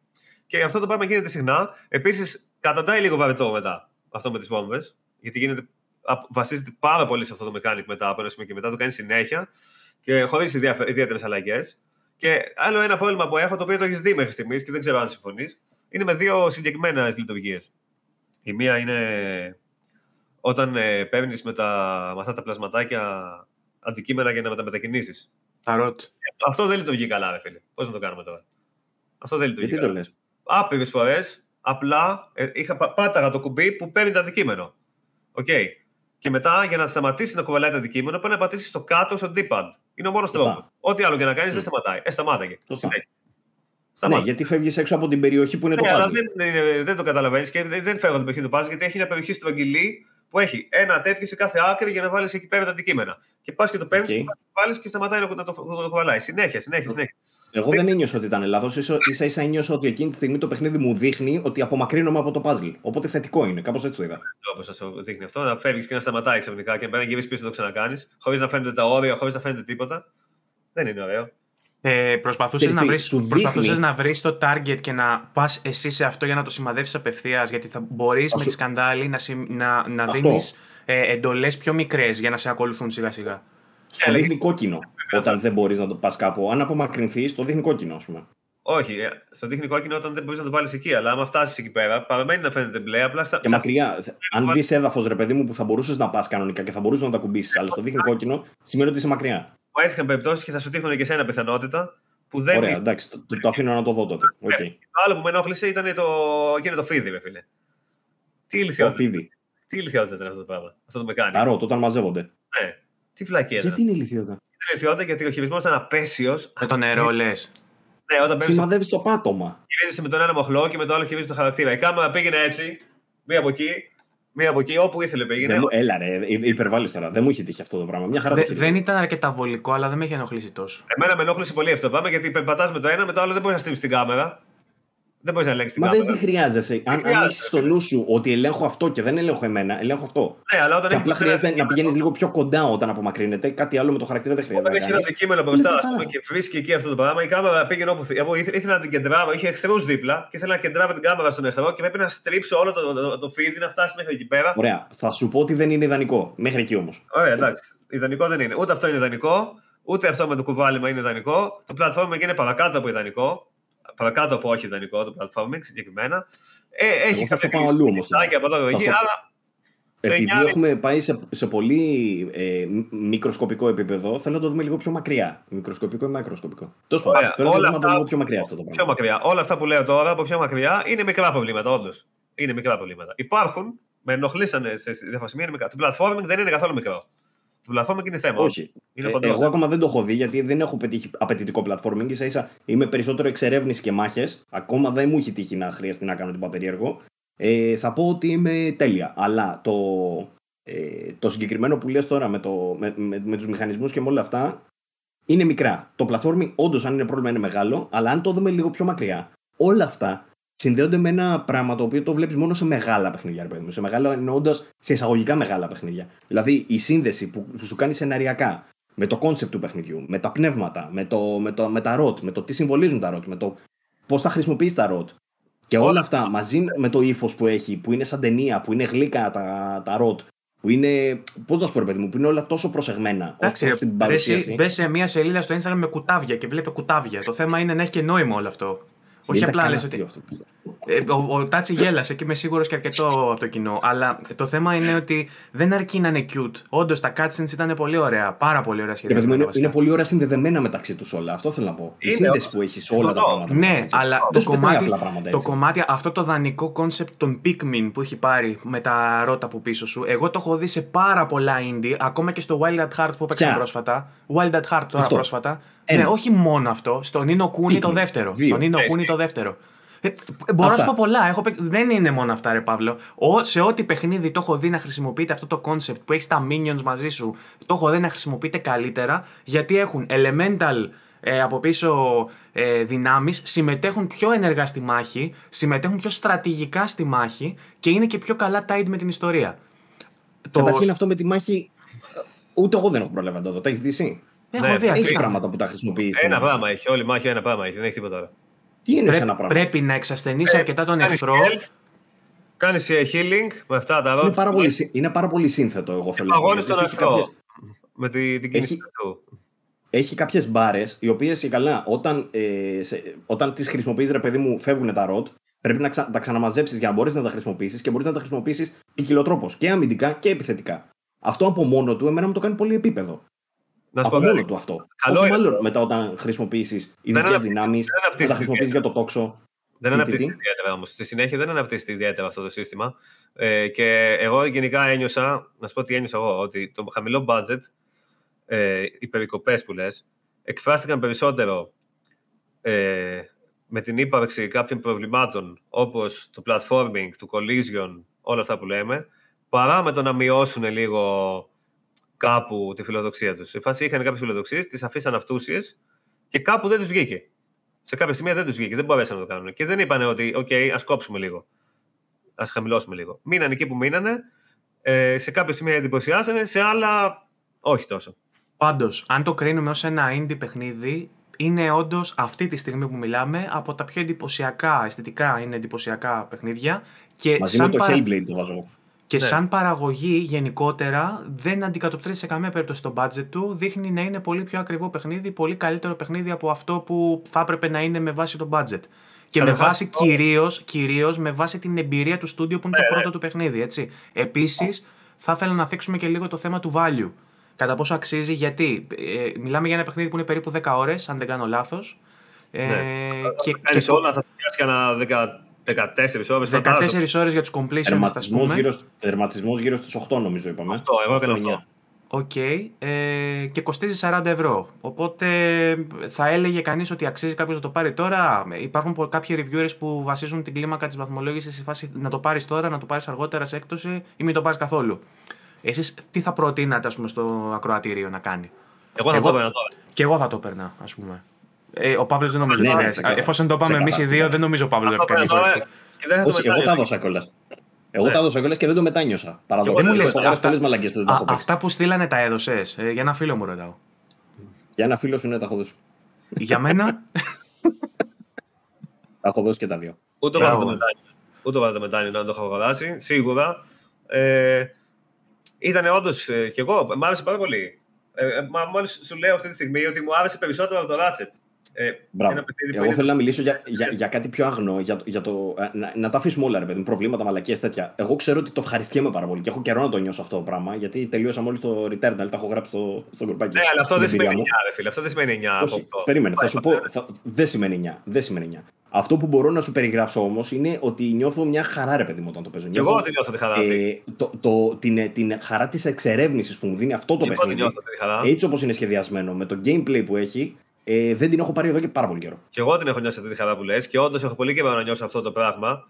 Αλλά. Τα puzzles δεν τα νιώθω ηλίθια, ρε Μαλάκα. Δεν, σημαίνει, δεν σημαίνει αυτό όμως ότι είναι, λειτουργούν όλα καλά. Επειδή έχει ένα συγκεκριμένο charm και μια συγκεκριμένη ας πούμε, γοητεία που έχουμε και να τη δούμε ας πούμε, και μας έχει λείψει. Και όντως και εμένα μου έχει λείψει και το ευχαριστήθηκα πάρα πολύ που είδα τέτοιο παιχνίδι. Αλλά παρόλα αυτά είχε κάποια, κάποια πράγματα που όταν πας να το κρίνει. Οπότε νομίζω ότι, νομίζω ότι συμφωνούμε μάλλον για την έλλειψη αυτής της αρτιότητας και της συνολικά εξαιρετικής έτσι, εικόνας. Συμφωνούμε όμως, συμφω... συμφωνούμε όμως ότι είτε η επίγευση είτε η κανονική γεύση καθώς παίζεις είναι πολύ θετική και ότι είναι παιχνίδι που παίζουμε πολύ ευχάριστα και θα προτείναμε. Απλά διαφωνούμε νομίζω μεταξύ μας στα σημεία για το πόσο ομοιογενώς καλό είναι. Να γίνω λίγο ερετικό αυτή τη στιγμή. Ε, Ναι. Παίζοντας Zelda και παίζοντας αυτό, μου δημιουργούν μια παρόμοια αίσθηση στο πώς. Πώς να το πω, στο πώς αισθητικά ρε παιδί μου, ο παραμυθένιος ο κόσμος σε κάνει να νιώθεις. Αλλά αυτό το ευχαριστεί πιο πολύ γιατί είναι πιο πολύ στα μέτρα μου. Είναι, σου δείχνει περιοχές, σου λέει βρες αυτά τα collectibles, λύσει αυτά τα puzzle, τελείωσε με αυτή την περιοχή, καθάρισε τι, πήγαινε στην επόμενη. Εμένα αυτό μου ταιριάζει γάντι. Αυτό έψαχνα, αυτό, αυτό περίμενα από το κένα και το πήρα πλήρως. Που έχω καιρό εμένα- να μην απογοητευτώ με παιχνίδι. Μου κάνει για επικεφαλίδα αυτό. Παύλος Κρούστη, άνω κάτω τελεία. Ε, το και ένα καλύτερο από το Zelda. Ξέρεις πόσα κλικ θα πάρουμε; Μη- μην το βάλεις, γιατί Ε, ξέρω ξέρεις ότι θα ότι θα το φάμε πέτρες, κάνω. Αλλά εντάξει, σαν παιχνίδι, ρε παιδί μου, αν με βάλεις αντικειμενικά να σου συγκρίνω σχεδιασμό παιχνιδιού ενός και αλλού, δεν μπορώ να το κάνω. Παρ' όλα αυτά, μπορώ να σου πω ότι το ευχαριστεί περισσότερο. Ναι, αλλά αυτό δεν σημαίνει Ναι, μεγάλη ρε παιδί. βαθμολογία. Αυτό, αυτό λέω εγώ. ναι, όντως. Εντάξει. Δεν θα ευχαριστήσει ε, περισσότερο ρε γιατί παιδί μου, προσωπικά, επειδή σου κάνει εσένα περισσότερο κλικ, αλλά αυτό δεν θα πάει από Όχι. το 9. εντάξει, θεωρώ το 8 λίγο, λίγο βαρύ. Δηλαδή, νομίζω ότι ήταν περισσότερο 8,5-9 παρά 7,5-8 που λες. Αυτό. Εγώ θεωρώ ότι. Μικρή, μικρή διαφορά, γελία, αλλά εντάξει. Εγώ θεωρώ ότι ήταν 8. 8, ούτε καν 7,5. 8 τελικά. 8 ακριβώς. Ήτανε ακριβώς. Έχουμε βάλει 8, άμα δεις σε ποια έχουμε βάλει 8,5, γι' αυτό το λέω. Σε ποιο; Εκεί, εκεί σκαλώνω μόνο. Ε, βάλαμε τώρα, ας πούμε, True Colors 8,5. Έβαλε ο Άρης. Του άρεσε πάρα πολύ, εντάξει. Δεν ξέρω, μπορεί όντως να είναι. ρε παιδί Έχουμε μου, διαφορετική τέτοιο. κλίμακα όμως. Αυτή είναι η μαλακία. Ότι Η μαλακία είναι ότι δεν τα έχει παίξει ο αρχισυντάκτης για να κρίνει. Καταλαβαίνεις, αυτό είναι το, το, το πρόβλημα. φαντάσου να να πρέπει να παίξεις όλα τα παιχνίδια που κάνει review ο Τατσιόπουλος για να εγκρίνεις. Αυτό προσπαθώ να κάνω, αλλά δεν μπορώ, δεν το προλαβαίνω. Να σου πω κάτι τι Δεν γίνεται. τερματίζει, ρε φίλε, κιόλας. Εγώ θέλω να πάρω μια εικόνα και δεν προλαβαίνω. Αυτός που προλαβαίνει να το τερματίζει. Ξέρεις τι γίνεται κιόλας. Γίνεται και το άλλο όμως. Γίνεται ότι ας πούμε το Two Colors εγώ βάζω 7,5. Ε, είμαι από τους λίγους που βάζουν 7,5. Οι περισσότεροι βάζουν 8 και 8,5. Αλλά εγώ διαβάζοντας τα review αυτών, διαφωνώ με αυτά που λένε. Άρα, Εντάξει, άρα λογικό. τι να κάνουμε τώρα; Άρα λογικό, ναι. Δεν μπορώ να κάνω αλλιώς. Δεν γίνεται αλλιώς. Αλλιώς θα το γράψει άλλος. Σαν τον Άρη που του λέω τώρα για το NBA, ρε μαλάκα, του λέω λένε θετικά λόγια για το gameplay. Ναι. Ωραία, μου λέει, άκου να σου πω εγώ τι κάνω. Και έχει τη γνώμη του το παιδί μου. Λέει, αυτό μου φαίνεται έτσι, εκείνο μου φαίνεται αλλιώς, το άλλο μου φαίνεται αλλιώς. Άρα τι να κάνω, μου λέει. Δεν γίνεται Σε να εκείνος κάνεις φαίνεται καλύτερο, εμένα δεν. Άρα είναι η γνώμη. Εντάξει. Δεκτό, δεκτό. Πόσο. Ξέρεις τι, αυτό που γίνεται τώρα είναι ότι με το Κένα συμφωνούμε μάλλον στο- στα ελαττώματά του. Απλά διαφωνούμε Στη στο πόσο βαρύτητα. σημαντικά είναι. Το πόσο Στη σημαντικά είναι τα βαρύτητά τους. Τελικά. Επίσης, Το ίδιο. δεν το έχεις θεματίσει Και αυτό. είναι να ξέρεις για Όχι, σένα, εντάξει, θα το όχι. έχω όπως, όπως έχω το Βαγγέλη με το Final Fantasy, θα έχω το κένα τώρα με σένα. Κάτσε, τερμάτισε το πρώτα. Εντάξει, θα το Όχι, ρωτήσω. εντάξει, συγγνώμη. Γιατί εγώ, θε- Ωραία. εγώ νομίζω ότι αυτά που λέω είναι πιο προφανή στο δεύτερο μισό. Βέβαια έχει κάτι μποσάρες μέσα στο δεύτερο μισό. Έχει, ε. Έχει κάτι μποσάρες. Έφτιαξε. Είναι, σου, ανυπομονώ σου λέω να το ξαναπιάσω. Έχει ένα γιατί μου boss, αρέσει το πράγμα. έχει ένα boss που είναι καταπληκτικό. ρε. Πραγματικά καταπληκτικό. Μ' άρεσε πάρα πολύ. Γενικά έχει κάποια δύσκολα bosses στην πορεία. Έχει ωραίες ιδέες. Έχει ας πούμε τους εχθρούς που έχουν πάνω τους τα κομμάτια που, που τα βαράς, ξέρω εγώ, ε, που σε συγκεκριμένο σημείο τους τρως περισσότερη ενέργεια. Μπορείς να μην τα βαρέσεις εκεί πέρα και να τα φας κανονικά. Αλλά είναι, έχει τέτοια κομματάκια στρατηγικής που το κάνει πιο. Είναι δυσκολία. Εγώ έπαιξα και λίγο στο easy για να δω πώς είναι. Ε, σε φάση το άλλαξα. Έπαιζα ένα boss. Για- Το άλλαξε για να τελειώσεις έγκαιρα. Άστα αυτά τώρα. σε- σε Όχι, ξέρω. εντάξει, δεν, δεν είναι και τόσο δύσκολο. Εντάξει. Έπαιζα ένα boss και Είναι πήγα να δύσκολο, δεν είναι εύκολο. Το, το πρώτο πράγμα που είπες πάντως είναι ότι είναι δύσκολο. Ότι δεν είναι εύκολο, μάλλον. πολύ πιο δύσκολο από ό,τι περίμενα. Δεν σημαίνει ότι είναι. Ναι, ναι. Δεν, ισχύει, δεν είναι και πρώτα. Souls, ας πούμε, που λέει ο λόγος. Όχι. Δεν, δεν είναι σέκυρο βασικά, αλλά είναι δύσκολο. Θα χάσεις, παιδί μου, σε κάποια bosses, ξέρω εγώ 5-6 φορές π.χ. τέτοια φάση. Α, θες να σου πω ένα σημαντικό πρόβλημα που δεν μου άρεσε εμένα καθόλου. Που θα το ήθελα πολύ καλύτερο. Η απόκριση που παίρνεις από τα χτυπήματα των εχθρών. Η απόκριση Ε, γενικά όταν τους από όλα. χτυπάς. Γενικά η Και γενικά. απόκριση. Εγώ είχα θέμα με το Γενικά. πάρει, ας πούμε. Δεν μπορώ να κάνω το timing με το πάρει με τίποτα. Είναι, είναι πιο αργό από ό,τι θα έπρεπε, αλλά μου τη πάει και η αίσθηση που σου αφήνει όταν χτυπάς τον εχθρό. Το περίμενα πολύ καλύτερο. Παρόλο που χρησιμοποιεί DualSense σε αρκετά σημεία, όταν κολυμπάς, όταν περπατάς, έχει διαφορά. Αυτό όντως Α, εγώ θεωρώ. εγώ ότι είναι παίζω, και αρνητικό. με, παίζω και με πληκτρολόγιο μερικές φορές, φαντάσου. Και πάλι τίποτα. Που έχω input lag μικρότερο θεωρητικά, ας πούμε, και πάλι. Ναι, ναι, ναι. Όχι, έχει, είναι του παιχνιδιού αυτό φαίνεται. Έβαλα και easy που λες και στο easy είναι τελείως διαφορετικό. Τελείως διαφορετικό. Σε σημείο που δεν έχει καν νόημα να κάθεσαι να ψάχνεις όταν παίζεις ε, στο επίπεδο που παίζω εγώ, που δυσκολεύομαι κάπου στο normal, στο easy δεν είχε καν νόημα να κοιτάω τα pattern των εχθρών, ρε παιδί μου. Ήταν σε φάση Έχει έτσι. πολύ ωραία Απλά. challenges. Φαντάζομαι Αυτό που κάποιος άλλος έχει τα θέλω να challenge πω, boxes. ένα, ένα πιο μικρό παιδί π.χ. στο easy θα είχε πάλι κάποια δυσκολία. Αυτό. Με αυτά τα challenge ε, chests που έχει και καλά που πας να τα ανοίξεις και σου σκάει διάφορα Ναι, ναι. σενάρια μάχης Ωραία, με ωραία. λίγο χρόνο, με λίγη ζωή. Καλά, με κάποια διάφορα μετά τέτοια. είναι πολύ δύσκολα. Ήταν πολύ ωραία. Κάποια είναι πολύ δύσκολα. Εγώ δεν μπορούσα να το κάνω. Πλατίνα, Πρέπει- πλα, εγώ το- πλατίνα double. Ε, λένε ότι είναι doable, αλλά πρέπει να το τερματίσεις και στο δύσκολο. Εγώ στάνταρ θα πάω για πλατίνα σε αυτό. Έχει ένα δύσκολο μετά. Εντάξει, 10 άλλο. ώρες είναι. Αυτό είναι το θετικό, ότι μπορείς να το ξαναπέξει, ας πούμε, κάποια στιγμή μέσα σε ένα Σαββατοκύριακο. Δεν είναι. Άμα κάνεις και skip τα βιντεάκια, ούτε 10 ώρες. 5 ώρες θα είναι. Άμα το ξέρεις και το παιχνίδι απ' έξω. Τα και κάνεις βιντεάκια, ρε φίλε, γιατί είναι pre-rendered; Είναι και στις κονσόλες pre-rendered, ή μόνο στο PC. skip. Ναι. Δεν έχει Μου- real time. Μου χτυπάει πάρα πολύ, ρε φίλε. Μου χτυπάει άσχημα αυτό το πράγμα. Και το 30 FPS είναι λίγο παράξενο. Εγώ θα σου πω, το 30 FPS μου αρέσει γιατί μου ταιριάζει σαν ταινία. Είναι Ναι, αυτό που αλλά λένε σαν όταν κινηματογραφικό. παίζεις Κανονικά το με κοροϊδεύω αυτό, αλλά, κα- αλλά εδώ πέρα μου άρεσε. Όταν παίζεις με Μου 60 τέριαζε, όμως παιδί μου. και ξαφνικά βλέπεις το βίντεο με 30, όπως και να το κάνουμε η αντίθεση είναι πολύ obvious. Που να δεις άμα Ισχύει, παίζεις με ε. 165 εγώ είναι. Άρε μαλάκα, δεν είπαμε για την οθόνη. Ναι, τι να πούμε, υπάρχει, ξέχασα. βι... υπάρχει βιντεάρα. Που λέω λόγο. Ε, υπάρχει βίντεο καταπληκτικό στο σένα. Μην το δείτε. Άρα. Βιντεάρα. Ε, ναι. Ε, έχω, έχω κάνει review για οθόνη, ας πούμε, που μας έδωσε η AOC πάρα πολύ καλή οθόνη. Το παίζω εκεί, είναι φανταστικό. Μην τα ξαναλέω γιατί είναι σαν να κάνω flex. Ε, Πάντως δεν με ενόχλησε εμένα. Ε, Το προτιμώ δηλαδή παίζω στα 30 και δεν το έχω ξαναπάθει αυτό με παιχνίδι του PlayStation 5 που σου δίνει Ε, εγώ δεν επιλογή πάω 60-30. Δεν πάω σε 30 με τίποτα. Σε τέτοιο παιχνίδι με μάχη που κάνεις dodge και τέτοια. Δεν το διαλέγω με τίποτα. Πάντα 60. Λοιπόν, ε, μόλις το τελειώσουμε με τον Παύλο, λοιπόν, γιατί λογικά μέσα στη βδομάδα θα το τελειώσουμε. ψ- Πιστεύω, σχετικά μικρό είναι. Θα επανέλθουμε στο επόμενο να δώσουμε και τελική τιμιγορία. Να δούμε πώς μας φάνηκε τελικά, γιατί και εγώ και ο Παύλος δεν το έχουμε τελειώσει. Έχουμε παίξει λίγες ώρες. Δεν τσακωθήκαμε για το. Ε, τσακωθήκαμε τζάμπα, ξανατσακωθούμε. Μετά θα, θα έρθω εγώ και θα πω: Ο Ποτατσιόπουλο έλεγε μαλακές στο παιχνίδι για 10. Θα έρθω και θα πω. λέω.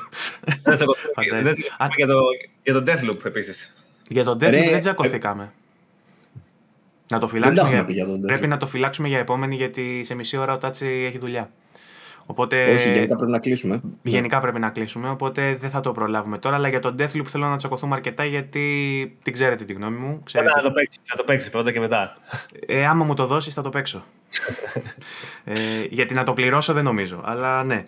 Λοιπόν, σε αυτό το σημείο, Παύλο, νομίζω ότι είναι ένα πάρα πολύ καλό σημείο να πεις στους νικητές του διαγωνισμού που από την προηγούμενη εβδομάδα, που ελπίζω να μην τους ξέχασες, Όχι, τους έχω σημειωμένους. Σε αυτό Ε, το σημείο. σε αυτό το Ε, σημείο.